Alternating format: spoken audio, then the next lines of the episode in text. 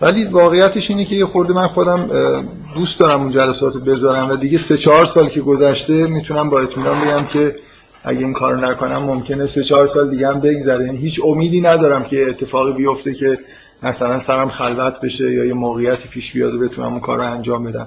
فکر می‌کنم که انجام دادن اون کارم به کار لازمیه. حالا فکر کنم قبلا این موضوع رو گفتم. بذارید یه بار دیگه هم اگه گفتم تکرار بکنم اگر نه برای اولین بار بگم. اصلا این جلسات اون کسایی که از اول بودن که هیچ کدومشون الان اینجا نیستن اینجا خیلی مربوط به این کلاس نمیشه اصلا مربوط به کشور فکر کنم میشه تقریبا. همه اونایی که جلسه اول اومده بودن تقریبا خارج از کشور. اصلا برنامه از اول همین بود. یعنی قرار بود یه سری جلسات تشکیل بشه که به یه سری سوالا و ابهامایی که حول مسائل دینی وجود داره در موردش بحث بکنیم. بعدش من همون جلسه اول که اومدم از بچه ها خواستم که هر کی هر سوال و ابهامی تو ذهنش هست بگه و فکر می‌کنم تو همون جلسه و جلسه آیندهش به این نتیجه رسیدم که اینجوری نمیشه. یعنی اصلا سوالا خیلی سوالای استانداردی نبود. مثلا 70 80 درصدش مربوط به مسائل اختلافات بین شیعه و سنی بود که از نظر من یه جورایی اصلا اینا شبهه حساب نمیشن. یعنی حالا تصمیم گیری در مورد مسائل فرقه یه جوری بعد از تصمیم گیری در مورد مسائل دینیه. من تصورم این بود که یه جوری در مورد مشکلاتی که مثلا اشکالایی که به قرآن و اسلام و اینا وارد میشه صحبت بکنم. نتیجهش این شد که من واقعا به این احساس رسیدم که خب این آدما اصلا اینجور مشکلات ندارن. و همون بهتر که خب منم نیام باشون. یه سری مشکلات رو مطرح بکنم و بعدا جواب خب دارن زندگیشون می‌کنن. مشکلشون فقط اینه که مثلا بین اسماعیلیه و مثلا فرض کنید امامیه یکی رو انتخاب کنن حال بذار بکنن. خیلی مسئلهش به این چیزایی که تو ذهن من مربوط نمیشه. الان یه خود راستش احساسم اینه که این جمع یه مقدار تغییر کرده. یعنی اون روز اول شاید بافت جمعیتی اون جمعی که تشکیل شده بود خیلی فرق می‌کرد با اینی که الان اینجا هست و اینکه خب خیلی هم دورا دور دارن گوش میدن این جلساتو. فکر می‌کنم شاید این جمع چندان دیگه نامناسب نباشه که همچین مسائلی توش مطرح بشه. اخیرا هم یه ایمیلی به کیولیس زده شد در مورد یکی از چیزهایی که نسبت به ایرادایی که علی دشتی تو کتاب 23 سال نسبت به قرآن گرفته کرده از اشکالای عجیب و غریبه. اصلا نمی‌خوام در مورد اون موضوع بحث بکنم. ولی من شکی ندارم که علی دشتی به عنوان آدمی که از ادبی آدم فوق العاده مطلعیه اینو خیلی خوب می‌دونه که این تغییر لحن اصلا تو صنایع ادبی اسم برای خودش داره به عنوان شیوه های مثلا زیبا سخن گفتن که بهش میگن التفات. یعنی شما توی مثلا فرض کنید کتابای صنایع ادبی مثلا مثال استاندارد التفات یکیش همین آیه اول سوره اسراء که سه بار تغییر فائل به نظر میاد اتفاق میفته و اینو معمولا به عنوان تزیین و زیبایی کلام مثال می‌زنن. و اینکه علی دشتی چطور ممکنه؟ حالا آدم ادیبیه و اینو به عنوان ایراد در متن می‌گیره خب یه خورده و اشاره نمی‌کنه به اینکه این به هر حال یه اسمی برای خودش داره. در واقع ایرادی که داره می‌گیره به نوعی به مسئله التفات دیگه که التفات یا زیبا هست یا زیبا نیست خوبه بده یا اینکه اشاره نمی‌کنه که این یه همچین سابقه ادبی حداقل وجود داره در مورد این مسئله برای من عجیبه. ولی خب اون اشکال سر جای خودشه که حالا هر کسی ممکنه ایده ای داشته باشه که من شخصا به هیچ وجه معتقد نیستم که این تغییرها برای زیبایی کلامه. در این حالی که قطعا همونطوری که استفاده کردن از فعل معلوم و مجهول کنار همدیگه تنوع میده یک نواختی رو می‌گیره. ولی من اعتقاد ندارم که فعل معلوم مجهول تو قرآن به این دلیل به کار میره. معمولا دلایل محتوایی داره. این تغییرات هم همینجوری هم. یعنی به هیچ وجه اینجوری نیست که مثلا تعویض فاعل یه جور فقط برای تزیین کلام باشه. حالا بگذاریم. به هر حال سوال کننده لینکی از کتاب 23 سالم فرستاده بود. بذارید اصلا شاید این تو ذهن من این مسئله رو خود زنده کرد. اصلا کل ماجرا تو ذهن من برمیگرده به کتاب 23 سال. یعنی من یه روزی واقعا من وقتی 16 17 سالم بود کلاس سوم دبیرستان بودم کتاب 23 سال رو خوندم. و طبعا اون موقع شاید درست نبود این کتاب بخونه من الان همیشه هر کسی اگه یه همچین کتاب بخواد بخونه مخصوصا خب همین کتاب 23 سال که حالت دایره المعارف اشکالات دینی که نسبت به اسلام وارد شده رو در واقع جمع کرده. دایره المعارف که میگم از این جهته که شامل همه نوع ایرادایی که یهودیا مسیحیا گرفتن میشه. یعنی مسیحیا به یه چیزایی ایراد می‌گیرن یهودیا تو کتاباشون به یه چیزای دیگه ایراد می‌گیرن. و شما تقریبا همه نوع به اضافه اینکه خود ایشون هم به دلیل اینکه موقعی طلبه بود و اطلاعات فقهی و قرآنی خوبی داره بعضی از ایراداش هم شاید اوریجیناله. این شکلی نیست که از جای اختباس کرده باشه. به هر حال چون ادیبم هست متن خیلی خوب و موثریه من کلا مخالف با خوندن کتابایی که جنبه ضد دینی دارن نیستم ولی فکر می‌کنم اگه الان یه نفر بخواد این کتاب بخونه از من بپرسه من شدیدا توصیه می‌کنم که خیلی آروم کتاب بخونه.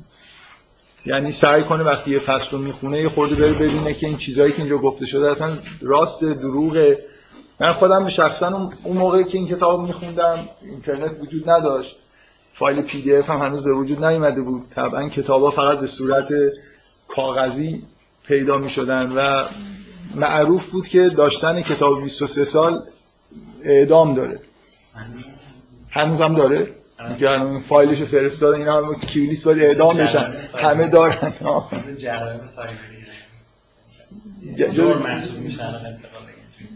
انتقال این کتاب خاص یا یه مجموعه کتاب؟ مجموعه کتابایی که از یه لیست ازشون برید ما اینا رو تهیه بکنیم برحال. اونایی که ممنون شده کدوم ها هست شده کتاب جالبتری در اومده باشه. هر حال من این کتاب چون اینجوری بود فضا یعنی خیلی به نظر میومد جرم محسوب میشه اجبارا توی یه زمان خیلی فشرده. یعنی یه نفر به من داد گفت مثلا فکر کن به من داده میگه که دو روز دیگه باید بیای به من تحویل بدی و این حرفا. من اینو چند شبانه روز نشستم با سرعت خوندم. و خب تأثیر خوبی روم نذاشه این همه اشکال یه دفعه تو ذهن آدم ایجاد بشه اگه همش هم چرند باشن در حال هزار تا اشکال آدم فکر می‌کنه خالص یه چیزی تهش هست دیگه. خیلی طول کشید تا من به هر حال یه جوری با این اشکالات مثلا کنار اومدم. یعنی دنبالشون رفتم. یعنی اون کاری که باید می‌کردم که مثلا یه فصل رو بخونم یه مدت مطالعه کنم ببینم کجاش راسته کجاش دروغه. همه رو یه دفعه خوندم بعد چند سال طول کشید که فهمیدم که مثلا حالا کتابای دیگه خوندم یا بعضی از چیزها رو خودم مستقیما دنبالش رفتم. حالا نمی‌خوام بگم چند سال واقعا مشغول این کار بودم ولی حداقل یه سال خیلی توی زندگی فکری من خوندن این کتاب تاثیر گذاشت. من به هر توصیه‌ام اینه هیچ وقت این کارو نکنید. یعنی به نظرم کار درستی نیست که یه همچین مجموعه چیزایی رو یا مجموعه کتابایی رو بیاید به سرعت بخونید و طبعا باعث بشه که یه مجموعه اشکالات تو ذهنتون ایجاد بشه. هرچند من تصورم این که خیلی از شما همین مشکل رو دارید. یعنی یه مجموعه اشکالات تو ذهنتون مونده بایگانی شده است و ممکنه توانایی اینو داشته باشید که این اشکالاتی که تو این کتاب هم هست و اون بایگانیتون جا داشته باشه. اینا رو هم یه جایی کنار اونها جا بدید خیلی اذیت نشید. من اون موقع که این کتاب خوندم اصلا همچین بایگانی نداشتم. جا برای قفسه ای نداشتم اینا رو بذارم توش مثلا خاک بخورم برای همین خود اذیت شد. به هر حال این ماجرای این جلسات واقعا شاید یه خورده برمیگرده من یه بار داشتم بعد از مدت ها برای چندمین بار کتاب 23 سال میخوندم. تنها نشسته بودم و از ضعیف بودن در واقع چیزایی که تو این کتاب نوشته چند بار بی اختیار خندم گرفت. بعد احساس کردم که یادم اومد که یه موقع چقدر این مسائل برای من جدی بوده و فکر کردم که هنوزم ممکنه آدمایی وجود داشته باشن که خیلی براشون این کتاب و این جور مسائل جدی باشه. یکی از انگیزهایی بود که حالا من به حال سعی کردم که جلساتی بذارم که خود در مورد این چیزا صحبت بکنم. که بعدم نهایتا رفتیم به سمت صحبت کردن مستقیم نه در مورد اشکالات در مورد محتوای خود قرآن و اینا که خب طبعا فعالیت جالبتریه نسبت به اون یکی فعالیت. ولی اونم همینجور تو ذهن من مونده که یه روزی باید این کار بکنم. حالا به یه ایده این شکلی من دارم دارم اینو رسما اعلام می‌کنم. ممکنه چند جلسه دیگه کلا این تحلیل مسائل مربوط به یهودیت و به اصطلاح بحث کردن در مورد اهل کتاب در قرآن تموم بشه. و یه ایده برای ادامه جلسات اینه که یه مدتی این کار رو انجام بدیم و اون چیزی که منو یه خورده باعث شده که به این فکر بیفتم که اینجا ادامه بدم اینه که ما یه جلسات چند ماه یه بار قرآنی داریم. بنابراین کلا از قرآن دور نمیشیم. حالا میشه اونو یه خورده تبا فرکانسش بیشتر کرد. مثلا هر چهار پنج جلسه یه بار اون بحثایی که در مورد یه تک سوره انجام میدیم و انجام بدیم که خیلی هم دور نیفتیم از اصل موضوع. منتها حالا من نه خودم تصمیم قطعی گرفتم و دارم در واقع یه جوری به شما این امکانو میدم که فیدبک مثبت منفی یا اگه ایده ای دارید بگید. و مثلا تا چند جلسه دیگه من رسما میگم حالا یا این موضوع رو برای ادامه کار انتخاب می‌کنیم یا موضوع دیگه. این برای شروع این جلسه گفتم بعد نیست که این موضوع رو مطرح بکنم. بذارید یه نکته دیگه در مورد این جلسات. ظاهرا یه نفر حداقل اومده تو این کلاس نشسته و جل... طبعا هم اکثرا پیش میاد که وسط جلسه میاد. و اصلا متوجه نشده ما اینجا چیکار داریم می‌کنیم. یعنی من دارم از طرف یهودی حرف می‌زنم. و خیلی برای شگفت انگیز بوده بعضی از مطالبی که اینجا گفته شده. و من واقعا هر چی فکر می‌کنم تقصیر منه یا تقصیر آدمی که درست حالا یه خورده این جلسات عجیب و غریب هستن. مثلا من هر یه رو بار باید تکرار بکنم که آقا مثلا اینجوری یه جلسه ای ظاهرا بوده تا آخرش من همینجور به اصطلاح کوبیدم و رفتم و از چیز دفاع کردم که مثلا تورات می‌دونم تحریف نشده و فلان و این حرفا و طرفم کلی شگفت زده شده که این چه جور جلسه قرآنیه که اینجا حرفای این شکلی داره زده میشه. در حال من اینم گفتم این جلسه که آخرین جلسه که اینجوری حرف می‌زنم بگم که اگه کسی بر اولین بار داره میاد بدونید که موضوع اینه. من فکر کنم خودم اگه یه جلسه ای بخوام برای اولین بار برم خودم می‌پرسم ببینم اونجا چه خبره حالا اگه تعجبم کنم یه خورده پرسجو می‌کنم طبعا ببینم شاید من دارم بعد می‌فهمم. حالا بگذاریم. به هر حال ماجرای جالبی بود. گفتم بعد نیست که بشه اشاره بکنم. و قبل از این کار شروع بکنم اگه اشتباه نکنم جلسه آخر رسیدیم به بحث احکام و تا سال دینی اگه اشتباه نکنم گفتم. می‌خوام این بحث های مربوط سال دینی دو فصل آخر احکامی که تو این کتاب آنترمن اومده رو اشاره بهش بکنم و یه جنبندی هم از کل محتوای بحثایی که طرفداری از یهودیت در واقع اینجا کردم بکنم و از جلسه آینده شروع بکنیم در مورد تحلیل این چیزا صحبت بکنیم. در این حالی که من فراموش نکردم که قراره یه جلسه در مورد سوره اسراء داشته باشیم که مربوط به بحث در مورد یهودیت و فکر می‌کنم که مثلا یه جلسه یا دو جلسه شروع در مورد نقد این بحث های مربوط به یهودیت صحبت می‌کنم بعد جایی که مناسب باشه اون بحث سوره اسراء رو مطرح می‌کنم. دوباره برمیگردیم به هم ادامه این بحث. و قبل از اینکه این احکام رو بگم خارج جلسه آخرین روزی که صحبت کردم یه نفر یه جمله گفت من یه خورده احساس کردم که شاید این حرفایی که من اینجا می‌زنم و یه خورده حالت شوخی و خنده پیدا می‌کنه اینجوری تعبیر شده باشه خدای نکرده که به نظر من این احکام چیز خندهداری توشون هست. من چند بار گفتم بازم میگم اصلا به نظر من من علت دارم مطرح می‌کنم برای این برام جالب اصلا هیچ چیز خندهداری هم من نمی‌بینم حالا یه جایش به دلیل ببینید یه جایی که با شیوه زندگی ما یا احکام تفاوت داره ممکنه باعث خنده بشه. مثلا خیلی برای ما عجیب و غریب باشه ولی اونا هم همینطور مثلا یه چیزایی تو قرآن می‌خونن و یه چیزایی توی احکام ما می‌بینن احتمالا میخندن. فکر کنم خنده ها خیلی خنده های چیز نیست به منطقی نیست. یعنی جا نداره که آدم یه چیز عجیب که می‌بینه. مثلا من یه جایی توی یه سایت مسیحی خیلی وقت قبل دیدم که یه گزینشی کرده بود از آیه های خیلی خندهدار و قرآن و همه هم اینجوری با علائم مثلا لبخند و فلان و قاه قاه زدن و اینا. مثلا یکیش این که خدا به فرشته ها میگه که من می‌خوام انسان رو خلق کنم فرشته ها میگن چرا این آیه رو نوشته بود و کلی هم خندیده بود من نمی‌تونم مثلا به چیش میخنده؟ مثلا اینکه چون توی تورات این یه همچین عبارتهایی نیست یا حالا تو تورات هم که اشاره به همچین چیزی هست و نمی‌دونم حالا به هر حال به نظرش خیلی عجب و غریب اومده بود. خلاصه این اینجور خنده ها اینکه آدم چیزی می‌بینه که براش ناآشناس میخنده من یه بار فکر کنم یه یه جای این حرفو زدم دیگه از دستم در رفته. حتی نمی‌دونم اینجا گفتم یا تو دانشگاه تهران. اول توی اینکه چه جلسه ای بوده نمی‌دونستم. حالا دیگه اصلا نمی‌دونم کجا گفتم. یا گاهی اوقات شک می‌کنم که گفتم یا می‌خواستم بگم. حالا بگذاریم. به هر حال یه ماجرایی هست. اولین سالایی که سینما اختراع شده بود یکی از کارهایی که می‌کردن توی سالهای اول این بود که می‌رفتن دوربین رو یه جایی میکاشتن از چیز مستندی عکس می‌گرفتن تصویر می‌گرفتن در واقع. و چندان این که مثلا داستان بذارن و حالت دراماتیک پیدا بکنن هنوز شروع نشده بود. هم فیلم ها خیلی حلقه کوتاه بود در حد چند ثانیه و یه دقیقه و اینا می‌گرفتن. اون موقع بر متر مثلا حساب می‌کردن که چند متر. الان شما توی این فرهنگ سینمایی سادول ببینید هنوز طول فیلم ها رو بر متر می نویسه نه زمان نمایش. به هر حال به هر طریقی همچین حالتی داشت. در واقع مستند سازی می‌کردن. همون فیلم های اولی لومیر اینطوریه هم خیلی فیلم هایی که بعدش ساخته شده. من بعد می آوردن خب مردم با نهایت لذت نگاه می‌کردن دیگه. هر چقدر صحنه عجیب و غریب تر بود مثلا بیشتر لذت میبردن.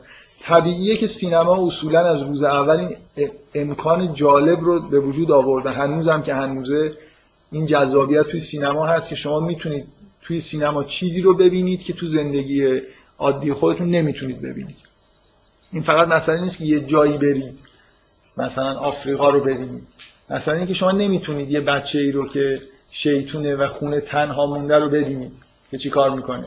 ولی سینما به شما اجازه میده که یه همچین بچه رو ببینید که وقتی که خونه تنها میمونه مثل فیلم تنها در خانه چی کار می‌کنه؟ تمام اون مثلا کارهایی که می‌خواسته بکنه و والدش مانعش بوده همه رو مثلا ممکنه اجرا بکنه. به هر حال این ویژگی سینما بود و طبعا مستندسازی اولین خیلی جاذبه داشت. من اینو گفتم برای اینکه اینو یادآوری بکنم که فکر می‌کنم قبلا بهش اشاره کردم. میگن اولین باری که توی فرانسه یه فیلمی نمایش داده شد از غذا خوردن چینیان. توی چین حالا احتمالا یا شاید چینیایی که توی اروپا زندگی می‌کردن که با دو تا چوب غذا می‌خورن همه قاه قاه خندیدن. و فکر کردن که این مسخره بازیه شوخیه مثلا. مثل دلغک بازی اینا مثلا به جای کارت دارن از این چیزا استفاده می‌کنن. این نوع خندیدن های ما مثلا به یه حکمی که یه خورده غیر متعارفه برای ما یه خورده این حالت داره. یعنی واقعا آدم به چیزی که عادت نداره ممکنه برای آدم باعث خنده بشه و از اون طرف هم اونا ممکنه به بعضی از چیزهای ما بخندن. خیلی جالب نیست برای من چیز خنده داری نمی‌بینم. حالا امروز البته یه خورده با جلسات قبل فرق می‌کنه. بعضی از جایی هم که خندیدیم مثلا اون اشاره ای که توی کتاب یهودی شده بود به اینکه با مردای توی سرزمین اسلامی نباید با مردا تنها بمونید و این حرفا خب اینا چیزایی من من این قسمت هایی که برام جالبه از این کتاب می‌خونم بنابراین شما اگه واقعا همه کتاب بخونید می‌بینید که خیلی هم جای شوخی و خنده احتمالا نیست. بگذاریم. به حال شبهه پیش نیاد که ما اینجا داریم. مثلا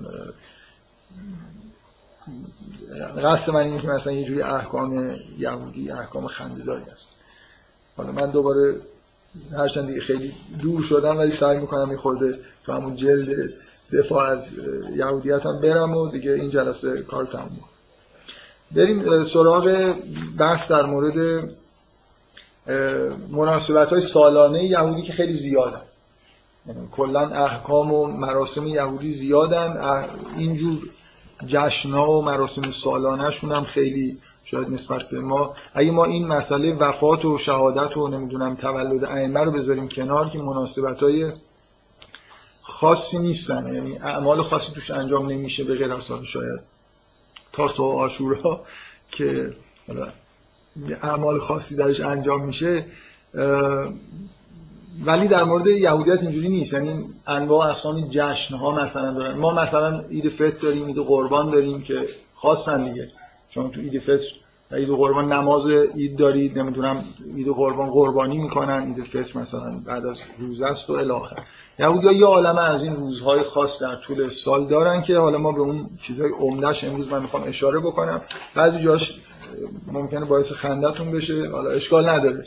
و چرا چرا اینجوریه؟ این قسمتش به نظرم یه خورده نسبت به بقیه جا خنده دارتره به وضوح شما وقتی که این چیزها رو می‌خونید مشخصه که این آینها با آینهای سنتی و ملی و اینا هم یه خورده آمیخته شده. یعنی به وضوح بعضیاشون جنبه های دینیشون یا اصلا جنبه دینی ندارن یا جنبه دینی خیلی ضعیفی دارن.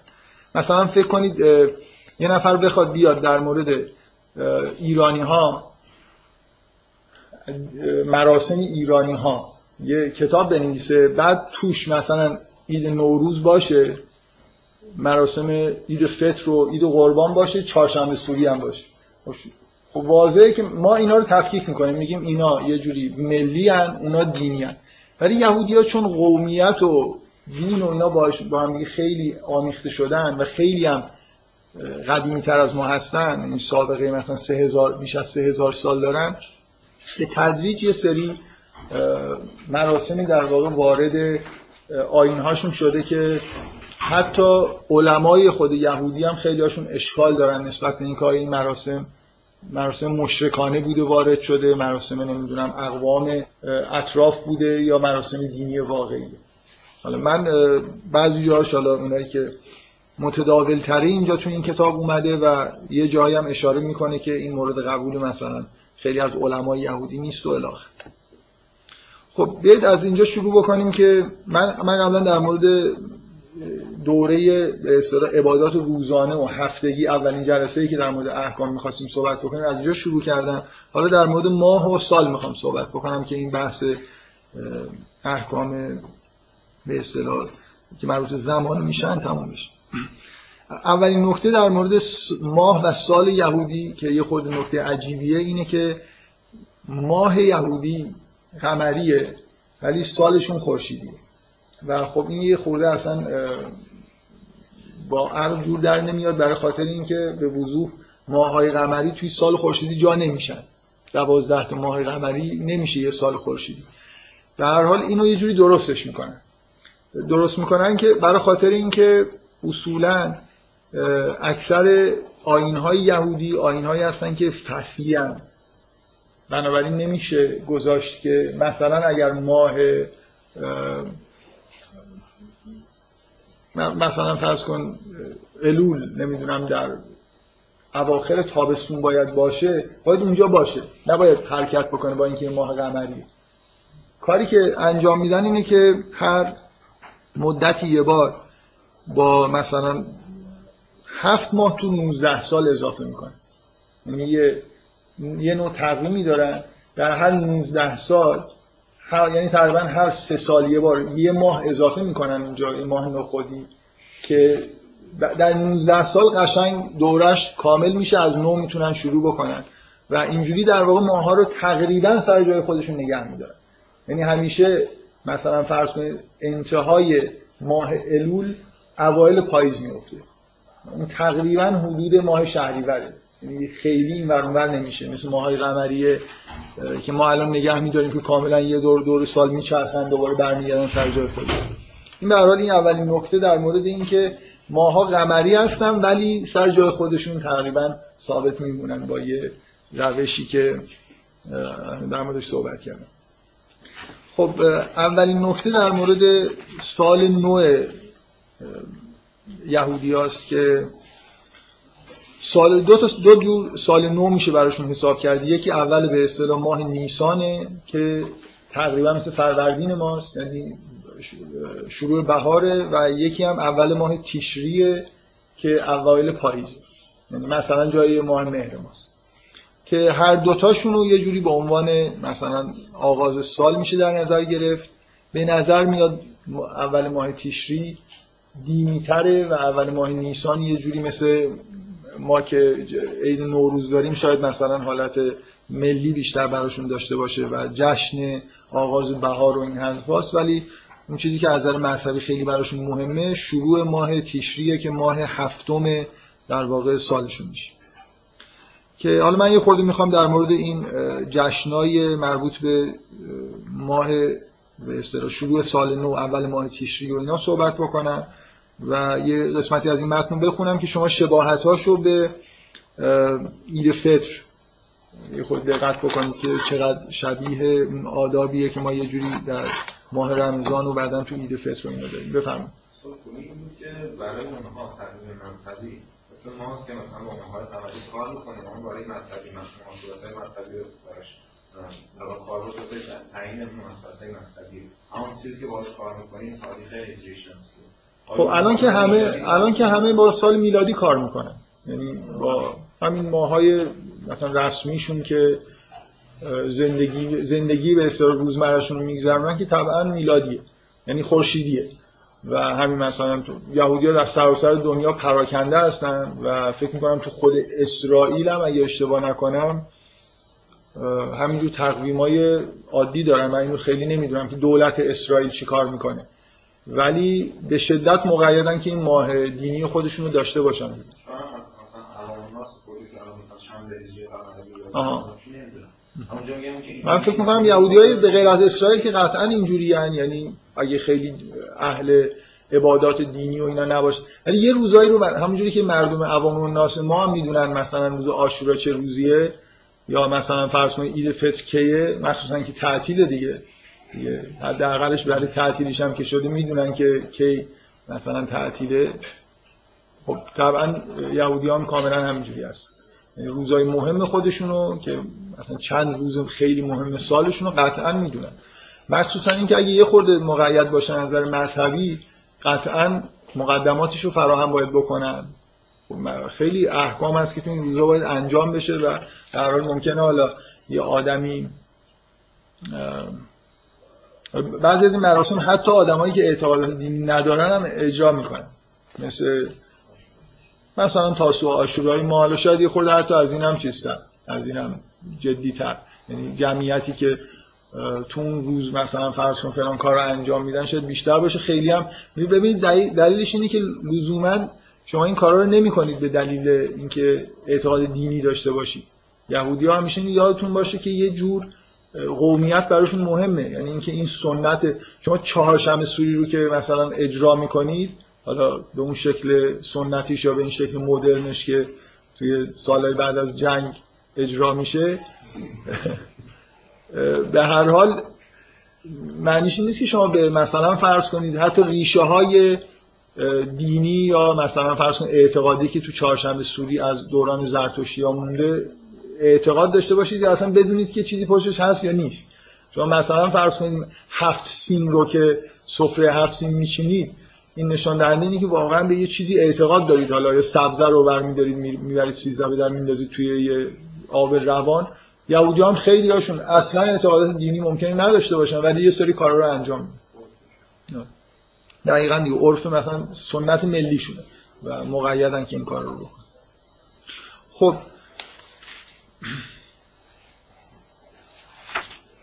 بذارید از این شروع ما سال نوشون در واقع یه مراسمی که بهش میگن روش هشانا که خیلی شبیه یه تلفیقی از مراسم عید فطر ما و شب قدر ماست.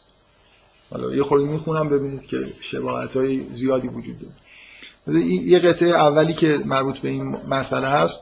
اینی که میگه ماه الول که درست پیش از روش هشانا واقع است زمان غور خودکاوی و توبه است. مثل ماه رمضان ماست هر صبح پس از نماز و البته به استثنای شبات و روز قبل از خود روش روز قبل از خود روش هشانا اندکی در شوفار که نوعی شاخ قوچه است میدمند شوفار جزو ابزارهای دینی یهودی که تو کنیسه ها و اینا معمولا نگهداری میشه و توی بعضی از مناسبت ها ازش استفاده میشه. از هفته آخر الول که جشن سال نو در آن واقع می شود خواندن دعاهای مخصوصی در سحر که برای آمرزشند و به سلیحوت مشهورند آغاز می شود همه اینها برای تکریم و تعظیم روش است این روز را روز داوری و مقدرات سال آینده را وابسته به آن می‌دانند شبیه اعتقادی که مسلمان در مورد شب قدر دارند. مثلا در خلال روش هاشانا خوراکی های ویژه‌ای صرف می شود که آنها را نماد بشارت به آمدن سالی خوب می دانند. ما مسلما که خب ایرانیا که سال نو رو به شدت همون عید نوروز و شروع سال نو می‌دونیم ولی همه جای دنیا مسلمونا عید فطر رو شروع سال نو می‌گیرن و نه شب قدر رو در حالی که از دینی یه جوری سال توی شب قدره که مثلا انگار نو داره میشه. یعنی که حرف از اینی که مقدرات سال آینده داره به اصطلاح تقدیر میشه. ولی به هر حال سال نو مسلمان ها با جشن عید فطر شروع میشه. این چیزی که یهودی ها به اسم روش هاشانا دارن هر دو تا چیز رو داره دیگه. در واقع مثل یه شب قدریه که به عنوان مبدع سال نو در نظر گرفتنش. مثلا خوراکی های ویژه بشارت به آمدن سالی خوب می‌دانند در برخی جواب نشانه اینکه شرکت کنندگان در جشن باید در سال آینده سر باشند نه دوم سر یکی از حیوانات مانند ماهی و گوسفند خورده می شود و الی آخر میگه توصیه شده است که در روش هاشانا در خلال روز نباید خوابید تا بخت فرد در سال آینده به اصطلاح به خواب نرود. این مثل آین احیا کردن شب قدر اینا روز رو احیا می‌کنن راحت تر. اینجا توضیح میده که مثلا یه رسمی یهودی های سنتی دارن که میرن کنار رودخانه کنار دریا آب روان و اینو بهش و خیلی از یهودی های به اصطلاح روحانی و یهودی اینا قبول ندارن که این جزء مسائل دینیه. یه چیزی یه چیزی شبیه مثلا شاید سیزده در ما انجام میدن که میگن که چندان جز ریشه دینی و کتاب و این حرفا نداره.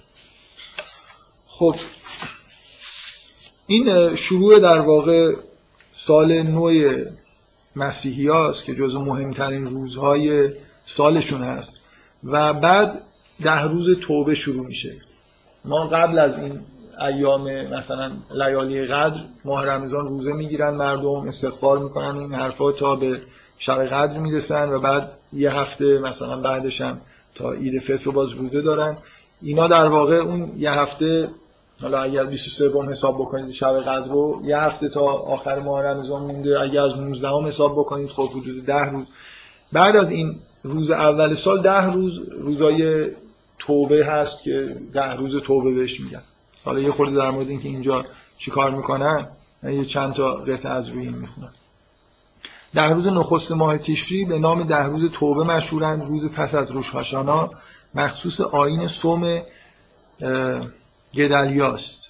ولی این روزه ارتباط وسیقی با دوره یاد شده ندارد یعنی با دوره ده روز توبه. بلکه یادآور خاطره قتل گدلیا حاکم یهودی است که به دست بابلیان پس از سقوط اورشلیم در 586 قبل میلاد منصوب شده بود. خب حالا اینکه واقعا ریشش اینه. به این اسم میشناسنش و یه روزی هست که توش روزه می‌گیره. شباتی که پیش از یوم کیپور قرار می‌گیرد به شبات توبه معروف است. این روزی که از دو موقعیتی است در طول سال که پیش میان در آنها در زمانهای قدیم ربی ها به ایراد موعظه میپرداختند. دو روز توی سال دارن که در مثلا کنیسه ها موعظه میشنون که یه روزش همین جمعه قبل از یوم کیپوره که مهمترین روز به اصطلاح یهودی هاست که حالا الان بهش می‌رسیم که چه روزی. اوج این مرحله این ده روز توبه رو که دارن به اصطلاح طی می‌کنن سعی کنید این قسمتش خیلی نخندید چون چیزای دیگه هم هست. اوج این مرحله روز پیش از روز کفار است. در این زمان اوضاع احوال تغییر می‌کنند از جمله تکالیف آن این است که در این روز بسیار می‌خورند و خواندن بسیاری از نمازهای توبه مرسوم را وا می‌گذارند یه روز قبل از اون روز به اصطلاح فدیه یا روز کفاره یه همچین تغییری توی آینه های یهودی هست که خب حالا مثلا بذارید من این قسمت رو بخونم جز این قسمت اختلافی که آیا جنبه دینی داره یا نه. یه آینی هست به اسم کپاروت. در صبح قبل از روز فدیه انجام می‌گیرد. لازم است در این آین هر فرد مذکر یا مؤنث جوجه خروس یا مرغی را گرفته را سه بار دور سر بگرداند و این جمله را بگوید.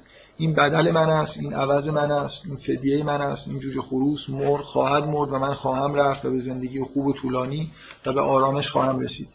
پس از آن حیوان یاد شده رو زپ شرعی می‌کنند اما احشاش را بیرون آورده پیش مرغان میاندازند و گوشت آن را یا به فقیران می‌دهند یا آن که برای با پرداخت مقداری پول به جای آن گوشت خود را به جای آن گوشت را خود مصرف می‌کنند. برای اولین بار این این آین آین متداولی بوده و در طول تاریخ باش یه عالم مخالفت شد. یعنی یه از روحانیون می‌گفتن که این از آینهای مشرکاست و بعضیا به اصطلاح قبول داشتن که آین خوبیه. الان اینجوری که این توضیح میده کسایی که میل دارن که همچین آینی رو انجام بدن به جای جوجه خروس یه دفعه پولی رو مثلا سه بار دور سرشون میچرخونن و یه جوری مثلا انفاقش می‌کنن تا اون چیزی شبیه اون آین در واقع انجام شده باشه. اما یوم کیپور یا روز فدیه نقطه اوج فرایند توبه و درخواست آموزش, خود، آموزش خداست. اما از اونجا که اعتقاد بر آن است که خدا فقط در صورتی می‌تواند گناهانی را که آدمی به زیان دیگران انجام داده است ببخشد که فرد زیان دیده زیان رساننده خود را ببخشد گناهکار باید پیش از یوم کیپور بخشش هم نوع خود را به دست آورد. رسم است که یهودیان نزد کسانی که با آنان بدی کردن می‌روند و تلاش می‌کنند آنها را راضی کنند. اما اگر آنان پس از سه بار تلاش مصالحه جویانه آشتی را نپذیرفتند گناهکار دیگر ملزم به کوشش بیشتر برای جلب رضایت ایشان نیست. بنابراین این شبیه همین مسئله اعتقاد ما به حق و ناس که اگه کسی می‌خواد توبه بکنه باید کسایی که حقشون ضایع شده رو راضی بکنه. منتها اینجا نکته اینه که اینا سه بار وظیفه دارن که این کار رو انجام بدن و اگر طرف به رضایتش جلب نشدن دیگه می‌تونن توبه بکنن و امیدوار باشن که پذیرفته میشه.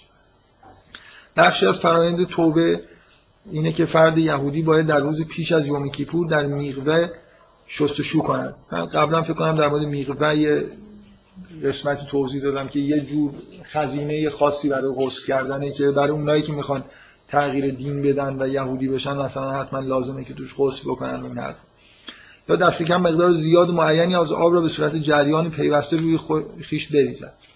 حالا من جزئیات این چیزها رو نمیگم. اما خود روز فدیه.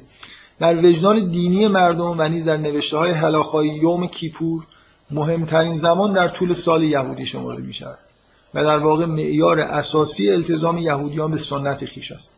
بسیاری از یهودیان که در دیگر مراسم دینی مشارکت نشان نمی‌دهند تلاش خاصی دارند تا در یوم کیپور در کنیسا حضور یابند و یا لاقل آن روز را روزه بگیرند. مهمترین آین مذهبی سالانه یهوده. در یوم کیپور صرف نظر از روزه که مانند تمام روزهای موجود در یهودیت مستلزم امساک کامل از خوردن و آشامیدن است باید از شستشو روغن زدن به خود پوشیدن کفش چرمی و داشتن روابط جنسی نیز خودداری کرد. همانند شبات در یوم کیپور نیز انجام هر گونه کار دنیایی ممنوع است. اصولا ایام دینی یهود شباهت پیدا می‌کنه به روز جمعهشون. یعنی یه سری ممنوعیت های کاری براشون هست و اینکه باید اون روز رو به عبادت بگذرونن. از جملهش مهمترینش هم این روز به اصطلاح فدیه یا یوم کیپوره که خیلی مقیدن که کار رو انجام بفرم مراسم هایی که یهودی دارن برنامه مثلا مثل ما که میگیم از روی سنت اون مثلا میگن سنتی که مثلا حتی رفتی داشتن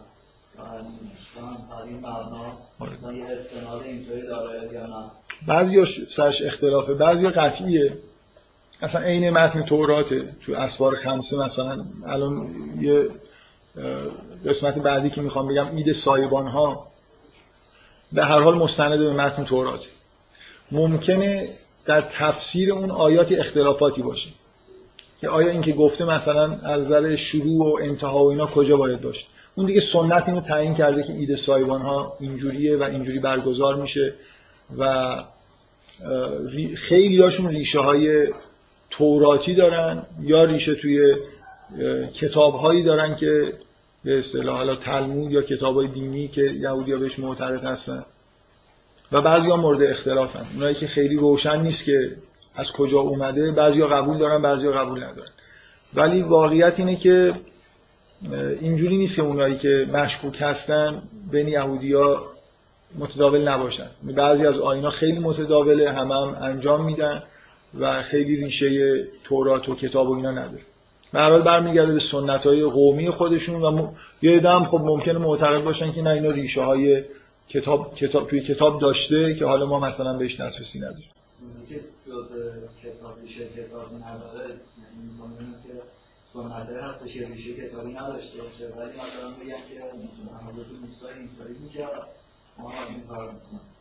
آخه ببینید مثلا فرض کنید مراسم یهودی ها مثلا اینجوریه که در یه روزی یه چیزای خاصی می‌خورن. خب مطمئنا اعتقاد ندارن که از موسی مثلا کلوچه میخورده در این روز. این واقعا اینجوری الان من یه قسمت می‌رسم مثلا یه روزی هست که کلوچه های پنیری می‌خورن. سنتشونه دیگه مثل مثلا فرض کنید زولبیا بامیا خوردن در ماه رمضان مگه پیغمبر زولبیا بامیا میخورده؟ این- ما هم کارهایی که کارهایی که می‌کنیم این کتاب چیزی که داره توصیف می‌کنه اینه که یهودیا در این مناسبت های چیکار می‌کنن؟ قطعا می‌دونن که بعضی از این کارهایی که می‌کنن ربطی به احکام دینیشون نداره. ولی سنت که باقی مونده و سنت های جالبیه که ممکنه یه جوری متناسب با احکام دینی باشه و نه وجوبی داره نه حتی استحباب داره ولی به شدت ممکنه مقید باشن که این کارا رو انجام بدن.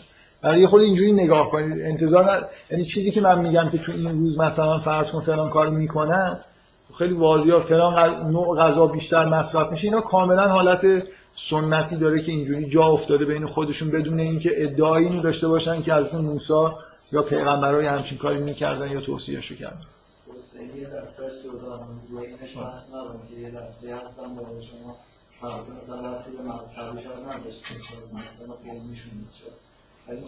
که دسته ای هم داریم که جزء مراسم مذهبیشون. خودشون آره. دارن مراسم مذهبی بدونن و اصلا این از کتاب نیومده باشه. از کتاب تورات بله صد درصد. من قبلا توی یه جلسه ای اشاره کردم به این موضوع که گفتم بعدا بیشتر بهش می‌رسم موقعی که حالت نقد کردم پیدا می‌کنه. اینکه اصولا مرجع اصلی دینی یهودیا مطلقا تورات نیست. یعنی مثلا تلمود براشون حتی یه جور ارجعیت داره. حالا من یه خورده در مورد این توضیح میدم که چرا اینجوریه. یعنی اصولا یهودیا به هیچ وجه قبول ندارن که تورات بدون سنت قبول ندارن. کتاب بدون سنت رو نمیپذیرن. و همون قدری که تورات برای احکام براشون ممکنه الزام آور باشه شاید حتی بیشتر براشون چیزی که توی تلمود اومده قابل قبوله. بنابراین اگه منظورتون ریشه داشتن تو توراتی که آره اکثر احکام یهودی ریشه تو تورات نداره. در خیلی احکام اخلاقی اونجا هست. حالا بعضی از این جاها بعضی از این ایده و اینا تو تورات بهش اشاره شده ولی خب جزئیات احکام و ایناش توی سنت. بذارید این آخرین نکته در مورد یو- یوم کیپور یه قطعه اینجا هست اینو بخونم میگه یوم کیپور در هیئت کامل خود اینگونه جلوه می‌کند. با جدیت و خشیت زیاد روزداری لباس های سفید آهنگ های سنگین به خاک افتادن های پیش پی- به خاک افتادن های پیش نماز و جماعت و نمازها که خود جلوه خاص دارند و جملگی باعث به وجود آمدن فضایی می‌شوند که هم آسمانی است و هم به پالایش و تخلیه روحی کمک می‌کنند بذارید ادامهش هم بخونم بد نیست. اگرچه دیدگاه هلاخایی یعنی فقهی پذیرفته ش... دیدگاه هلاخایی پذیرفته شده از این قرار است که یوم کیپور فقط فدیه از گناهانی می شود که حقیقتا از آنها توبه شده باشد. یعنی دیگه تکرار نشن قصد تکرارش نباشه به همون معنایی که ما توبه واقعی رو در واقع یا اگه حقی بوده رد شده باشه به صاحب حق و این حرفا میگه باعث فدیه گناهانی می‌شد که حقیقتا از آنها توبه شده باشد. اما روشن است که بسیاری از یهودیان صرفا با شرکت در مراسمی که در طول آن روز انجام می‌گیرد احساس پاک شدن و عوض شدن می‌کنند. زندگی آنان در طی سال آینده ممکن است تفاوت اساسی با زندگی سال گذشته آنها نداشته باشد. اما در عین حال این اعتقاد که خدا گذشته ها را بخشیده است به آنها اجازه می‌دهد که با خیالی آسوده از گناه به سوی آینده گام بردارند. این شبیه ماه رمضان ماست دیگه. من فکر می‌کنم ماه رمضان که البته خب سی روز 29 سی روز معمولا 29 روز بیشتر. روزداریه اه، این حالت به اصطلاح بخشیده شدن گناه به شدت توی مسلمان ها وجود داره. یعنی عید فطر روزیه که این احساس بازگشت به خدا و مثلا یه جوری نو شدن و اینا در واقع مسلمان ها دارن